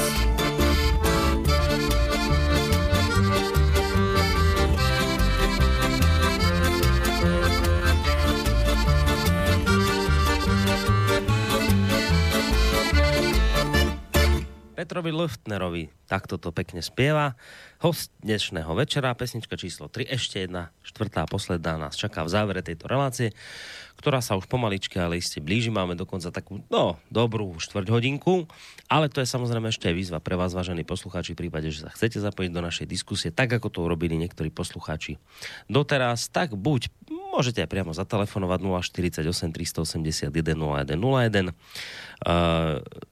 mailová adresa je studio@slobodnyvysielac.sk, alebo môžete reagovať aj cez našu internetovú stránku, zelené tlačítko otázka do štúdia, informácia pre Pavla a podobných, ktorí nám tu píšu, že sa nevedia dostať na vysielanie cez klasickú stránku. Opakujem to, čo som povedal už v začiatku relácie. Máme problém na servery. V tejto chvíli my nie sme schopní až tak celkom presne a jednoznačne zistiť, či tie problémy, ktoré teraz máme, sú dôsledkom nejakého DDoS útoku alebo nie. Vo výsledku skrátka je to tak, že máme proste nejaké problémy na serveri, nedá sa to odstrániť hneď, budeme ho zrejme musieť vymeniť, to chvíľu trvá, čiže stránku tak skoro nerozbeháme, bavíme sa asi až tak niekedy o zajtrajšom dni, kedy by to mohlo, dúfam, už ísť, ale to neznamená, že naše rádio nemôžete počúvať. Opakujem, že ideálny spôsob, či už teda cez mobil, cez rôzne programy ako TuneIn, alebo aj cez aplikáciu Rádia.sk sa samozrejme naše rádio dá počúvať, pretože my vysielanie máme na inom serveri ako stránku. Takže to je taká technická informácia, lebo aj k tomuto chodia maily. No, máme ešte pár minút do konca. Ty si vlastne, Vlčko... Borisku, ja ti do toho vstoupím, ja sa musím odpojiť. No, dobre. Budete to musieť doklepnúť beze mne dneska, jo? Dobre, tak keď je takáto situácia, tak to doklepneme. Mám nejaký problém, ktorý musím okamžite riešiť. Dobre, tak sa maj pekne, ahoj. No, dobrú noc, všem, ďakujem. Tak sa maj pekne, tak ostali sme na to sami, Petr.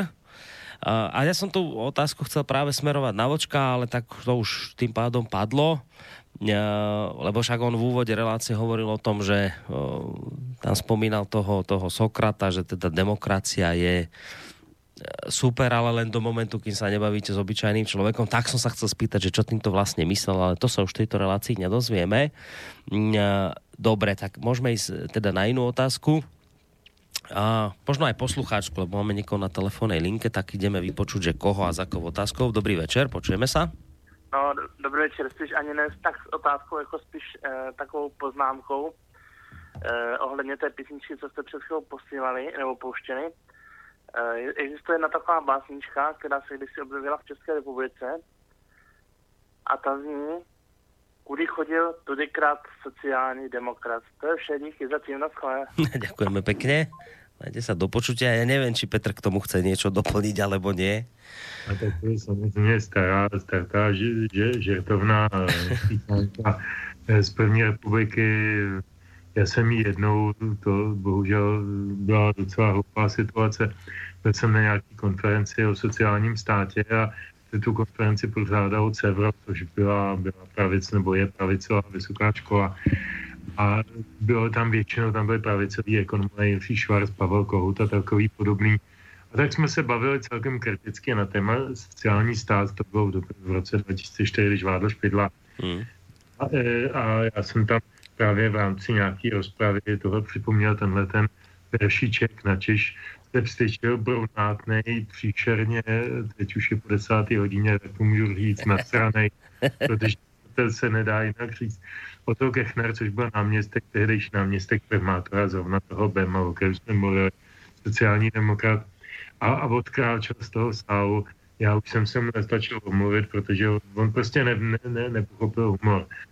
Ale tak jako to jsou takový, dneska bychom to mohli říct o většině politiků, takže abych byl spravedlivý, jo, oni to nemůžou. Já myslím, že tohle to se dá říct vždycky, co vládnou. A téměř jistě se trefíme docela do černého. Ještě k tomu Sokratovi jenom malá poznámka. No. No samozřejmě je modernizovaná podoba toho úsloví. Demokracie je výborná věc, má jenom jednu jedinou vadu a to jsou voliči. No chcel som sa spýtať, čo ty myslel Vočko, keď to vyťahol v úvode, ale tak odišiel, tak už to zisťovať nebudeme dnes. Ale mám tu mail ďalší, ktorý teraz hovorí o odlive kandidátov, konkrétne od niekoho, kto sa podpísal ako Lucius. Najmasívnejší odliv kandidátov zaznamená momentálne TOP 09, kde sa počet kandidátov znížil o celých 54%. Takisto má problém ČSSD, aktuálne klesla o 27%, má menej vlastne kandidátov ako v roku 2014. Komunisti stratili každého 5. kandidáta. Naproti tomu Piráti a SPD Tomia Okamuru, tých sa to netýka.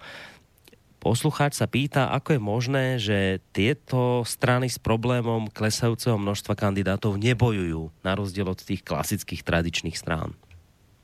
Já myslím, že tam je několik odpovědí a u každé té strany je trošku jiná. Já bych to vzal od začátku.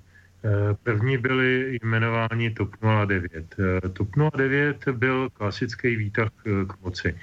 To byla strana, která vznikla jako manažerský projekt Jaroslava Klauska, Karla Schwarzenberga. A pokud si posluchači vzpomenou, tak to původně, úplně původně bylo koncipováno ještě za vlády Mirka Topolánka jako strana, která by měla doplňovat takovouto rozkročenou středopravicovou ODS pod Topolánkovým vedením. On byl velmi obdivoval španělského premiéra Aznara, kterému se podařilo z té frankistické, centristické strany, nebo té ideoidové, takové té ultrakonzervativní strany udělat stranu centristickou, která oslovovala velké množství Španělů navzdory svý špatné tradici a špatné minulosti. A Mirek Topolánek chtěl udělat něco podobného s ODS a potřeboval někoho, kdo by mu zajišťoval ten jaksi ultrakonzervativnější elektorát. A to měla být právě Topka. Nevím, jestli už se takhle i měla jmenovat, ale vím, že se o tom jednalo velmi vážně, že to bude taková jakoby kritika ODS zprava a že ve finále půjdou do toho dohromady konec konců dávalo by to smysl. Předtím to udělal něco podobného Klaus z ODS, s tehdejší bandovou KDS, pak ji teprve podstřelila ta ODS, ale to bylo až po nějakém čase. Člověk jako logická úvaha to byla, jenže TOP 09 se potom postavila na vlastní nohy, postavila se vlastně, vyříctila, že Topolánek jako nepřežije politicky, což nakonec se ukázalo pravdivé, tak se postavila na svý nohy, začala nabírat vody a začala vlastně vyšťábrovat ten pravicový elektorát, ale celý to od začátku bylo nepravda, celý to od začátku byl podvod na voliče. Tam nikdy o žádného pravicového voliče nešlo. Konec konců Klausek jako ministr financí pravicové vlády prostě tím, že neustále zvyšoval nějaký daně. Takže jako pravicový politik by měl daně snižovat, ale levicový zvyšovat, tak to chodí v normálním světě. Ve světě TOP 09 tak nechodí a TOP 09 za to zaplatila totálním propadem v těch parlamentních volbách a ztrátou důvěry pro všechny volby další. A hlavně lidi pochopili, a teď myslím o těch kandidátech na různých úrovních, že TOP 09 už není výtah k moci. Konec konců, když už jsem mluvil teda na začátku o naší obci, náš starosta, kterýho máme už druhý období, také původně kandidoval za TOP 09, pak za starosty a teď je jakýsi nezávislý za co si. Jo, prostě je to na tom hodně vidět, že ta nedůvěra k tomu, že tahle strana mi zajistí tu trafiku a tu ten post, že to už nebude fungovat. To teď se týká ČSSD. Co se týče Okamury a Pirátů, já si myslím, že Piráti nemají šanci vůbec na menších obcích a na menších městech, protože jejich témata nerezonují s problémama, o kterých mluvil Vlk, bez sebe menšího respektu, a to je místní doktor, místní pohotovost, místní lékárna, rozbitý chodníky, jednosměrky a já nevím, co jaký kruhový objezdy. To prostě jako Piráti neumějí tohle téma. Jako Piráti mají nějaký jiný témata, do jiných, kterým nerozumějí, se občas tlačejí, do jiných, kterým rozumějí, tak tam jsou dobře, že jo, co se týče třeba těch autorských práv a podobně, počítačové svobody a cenzury na internetu, a tam jsou doma, ale to se většiny lidí na menších městech netýká. Tam si myslím, že má mnohem větší šance Okamura, protože vyjadřuje takovou tu intuitivní obavu lidí z menších měst, že ztratí svoji jistotu. Nedávno pan docent Sak, to je přední český sociolog, napsal vynikající knihu Úvod do teorie bezpečnosti, samozřejmě ne veřejné, ale prostě takové té obecné lidské společnosti, bezpečnosti society, komunity lidské. A popisuje tam jako vlastně pocit bezpečí, jako druhý nejzákladnější půd člověka. Hned po pocitu nebo po půdu sehnat si potravu a přežít fyzicky. Tak hned potom je pocit bezpečí a pak jsou teprve ty další půdy. Je to pravda.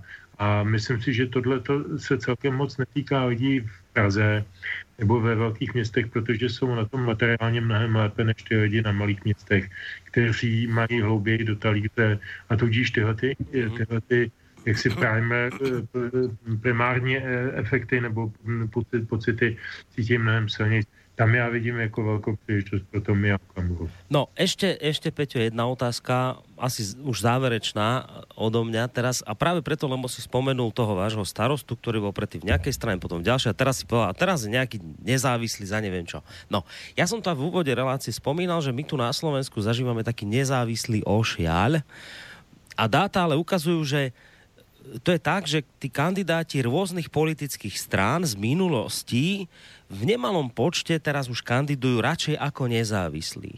No a sú ľudia, ktorí tvrdia, že keď je niekto akože politik nezávislý, tak to je záruka nezávislého rozhodovania, teda že na ňom neleží takéto bremeno stranickej príslušnosti a poslušnosti, že jednoducho on sa rozhoduje ďaleko slobodnejšie, on nie je ničím viazaný, a preto môžeme od neho očakávať, že keď sa vymaní spod tej čižmy toho predsedu strany, tak to bude ďaleko morálnejší človek. A my teraz na Slovensku naozaj zažívame doslova ošiaľ nezávislých politikov, však iste vieš, na Slovensko chodívaš často, že dokonca tu taká tá iniciatíva Za slušné Slovensko, ktorá vznikla, tak ona dokonca povedala, že ona nepodporí vo voľbách nikoho iného, žiadneho politika, teda človeka z nejakej politickej strany, iba ak to bude nezávislý. Lebo to je, že byť nezávislý, to je záruka niečoho dobrého.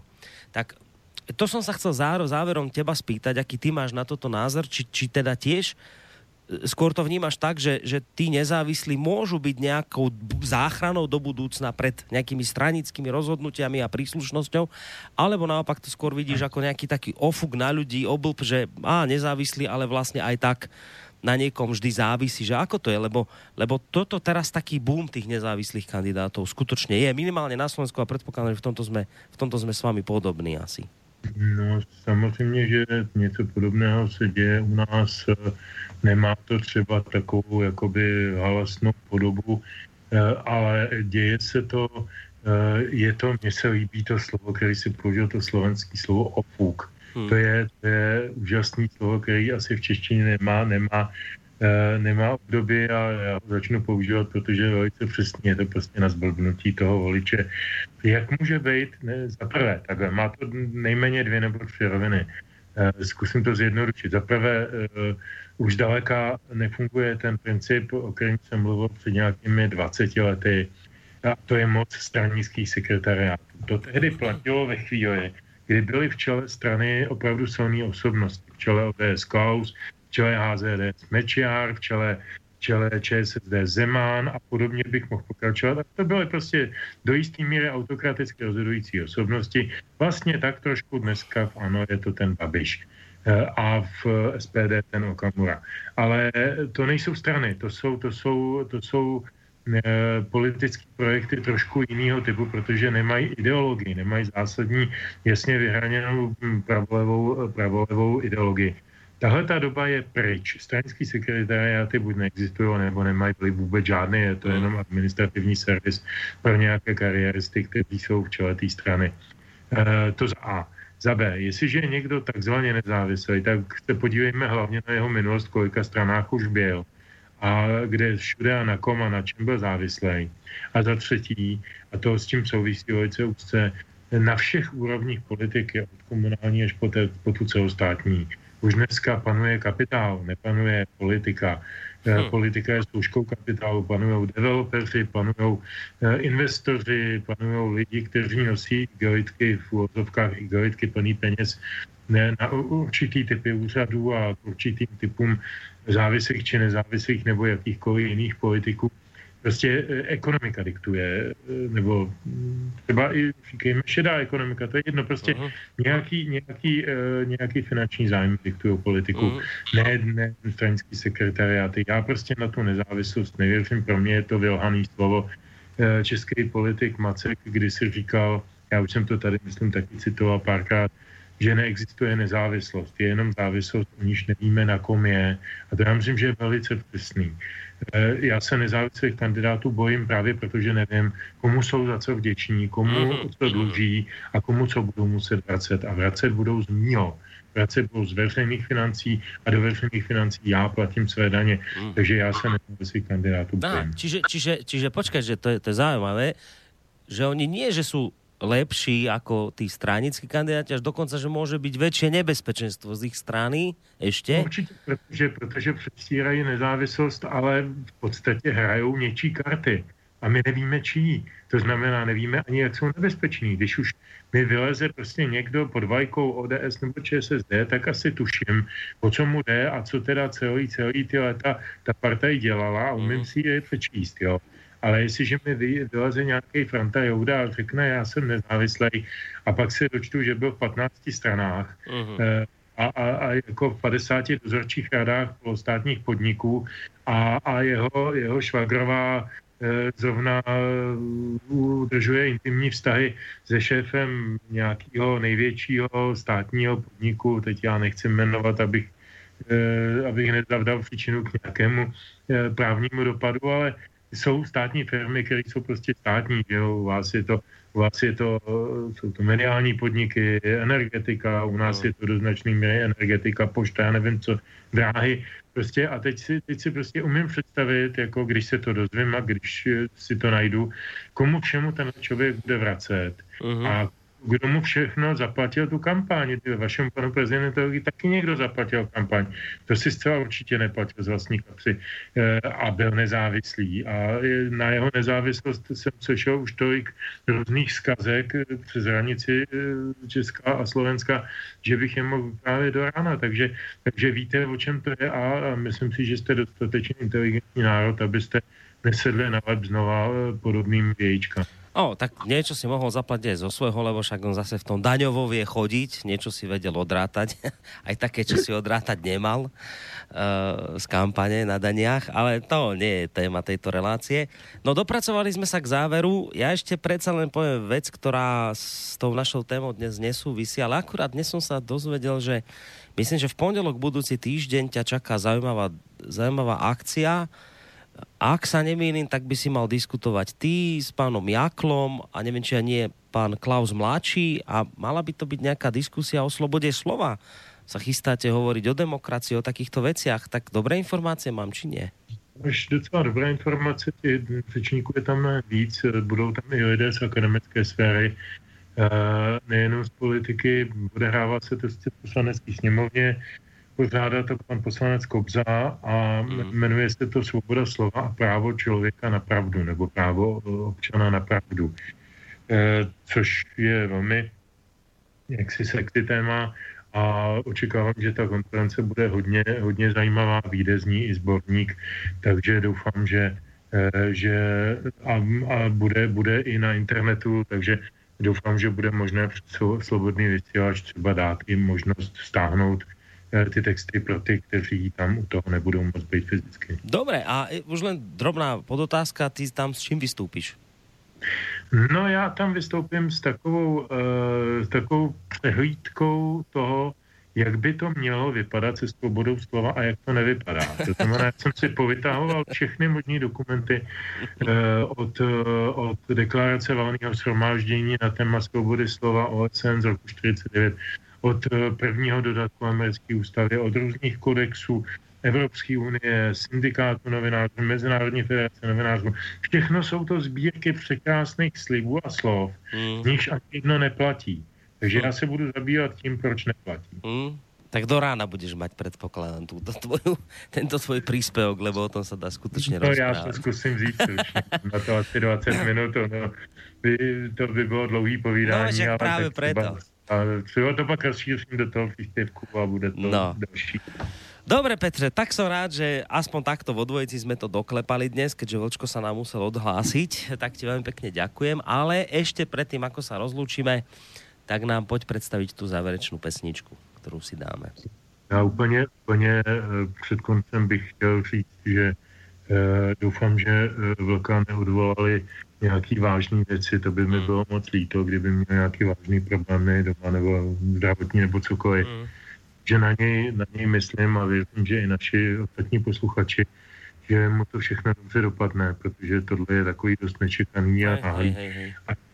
Takže důvod neznám a je to konec konců jeho věc, ale říkám, držím mu palce a zdravím ho na dálku, i když mě teď neslyší.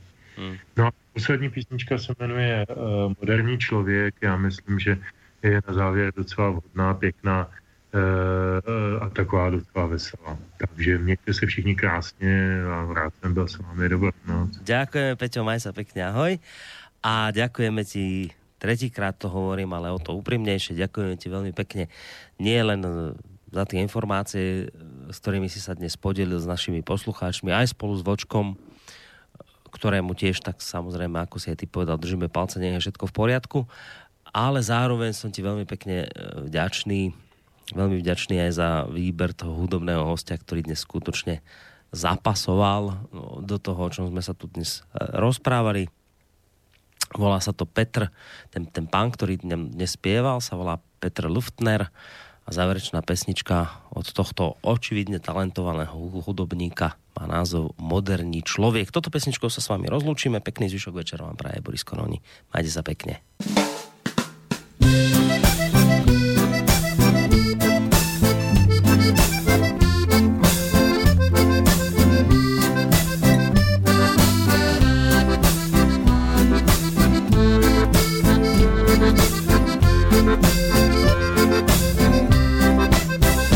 Nejsem teenager, můj mozek trable neřeší, bydlím furt s tátou a mámou pod stejným přístřeším, některý na mě asi za to koukaj z vrchu. Je nová doba, dejte si ledovou sprchu. Představa, že chodím do práce, to je něco děsnýho, jsem prostě hrdě, že fakt zdrávím z rodičů kapesnýho, ještě to nevědí, ale už jsou na pochodu. Do toho domova, kde bydlej starci v důchodu. Jo, pro mě nejdůležitější je vypadat dobře zvenčí, kupuju si trika zásadně o 2-3 čísla menší, aby se mi směrem ven oddělat spaly. Mý podprůměrný práškama vyhnaný svaly. A přestože jsem chlap, tak neudělám ani 10 kliků na pohyb a sport reaguju jak stádo alergiků, nesnáším ho ani kulturu a umění. Uznávám jen svůj život a nad něj prostě není. Ne, není. Já jsem moderní člověk téhle doby.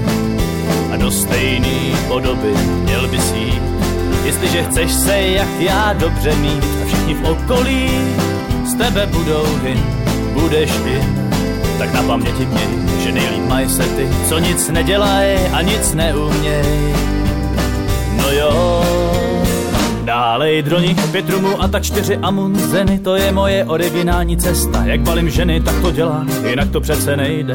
Jsem balič číslo 1, tak co na tom sejde? A přestože se do kolečka stává, že nic nebylo, hned druhý den všem vykládám, jak se jí to líbilo. Přestože ženský mám rád jenom, když jsou nahý, snažím se na ně kašlat, protože jsou drahý. A každej pátek v noci potom, co alkohol krkem protek, vytahuju foťák a pořizuju milion fotek, aby všichni záviděli mi ten výlet. V sobotu musím je hned na Facebooku sdílet. Jo, v tomhle jsem fakt třída borec, prostě mistr světa, vše doplní chytrej status s hrubkama či holá věta, tak mi sakra nenadávejte do lajků. Mám 1000 přátel a od nich 1000 lajků. Jo, lajků. Já jsem moderní člověk téhle doby.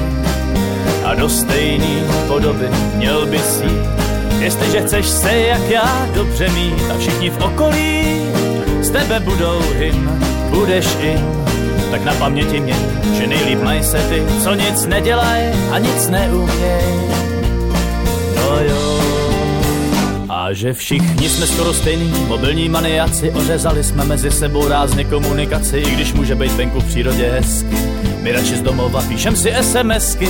Jak už jsem řekl, než by jsem něco dělal, někam chodil cvičit, radši po večerech půjdu ven do města něco zničit, neprospívám společnosti, nemám hobby, pěstuju nudu, nemám na to čas, tak co by? Tak co by? Já jsem moderní člověk téhle doby a do stejný podoby měl by si jít, jestliže chceš se jak já dobře mít a všichni v okolí z tebe budou in, budeš in. Tak na paměti měj, že nejlíp maj se ty, co nic nedělaj a nic neuměj. No jo. Já jsem moderní člověk téhle doby.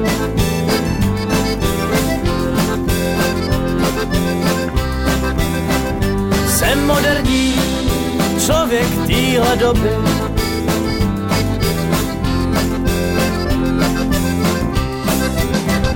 A zatím dobrý.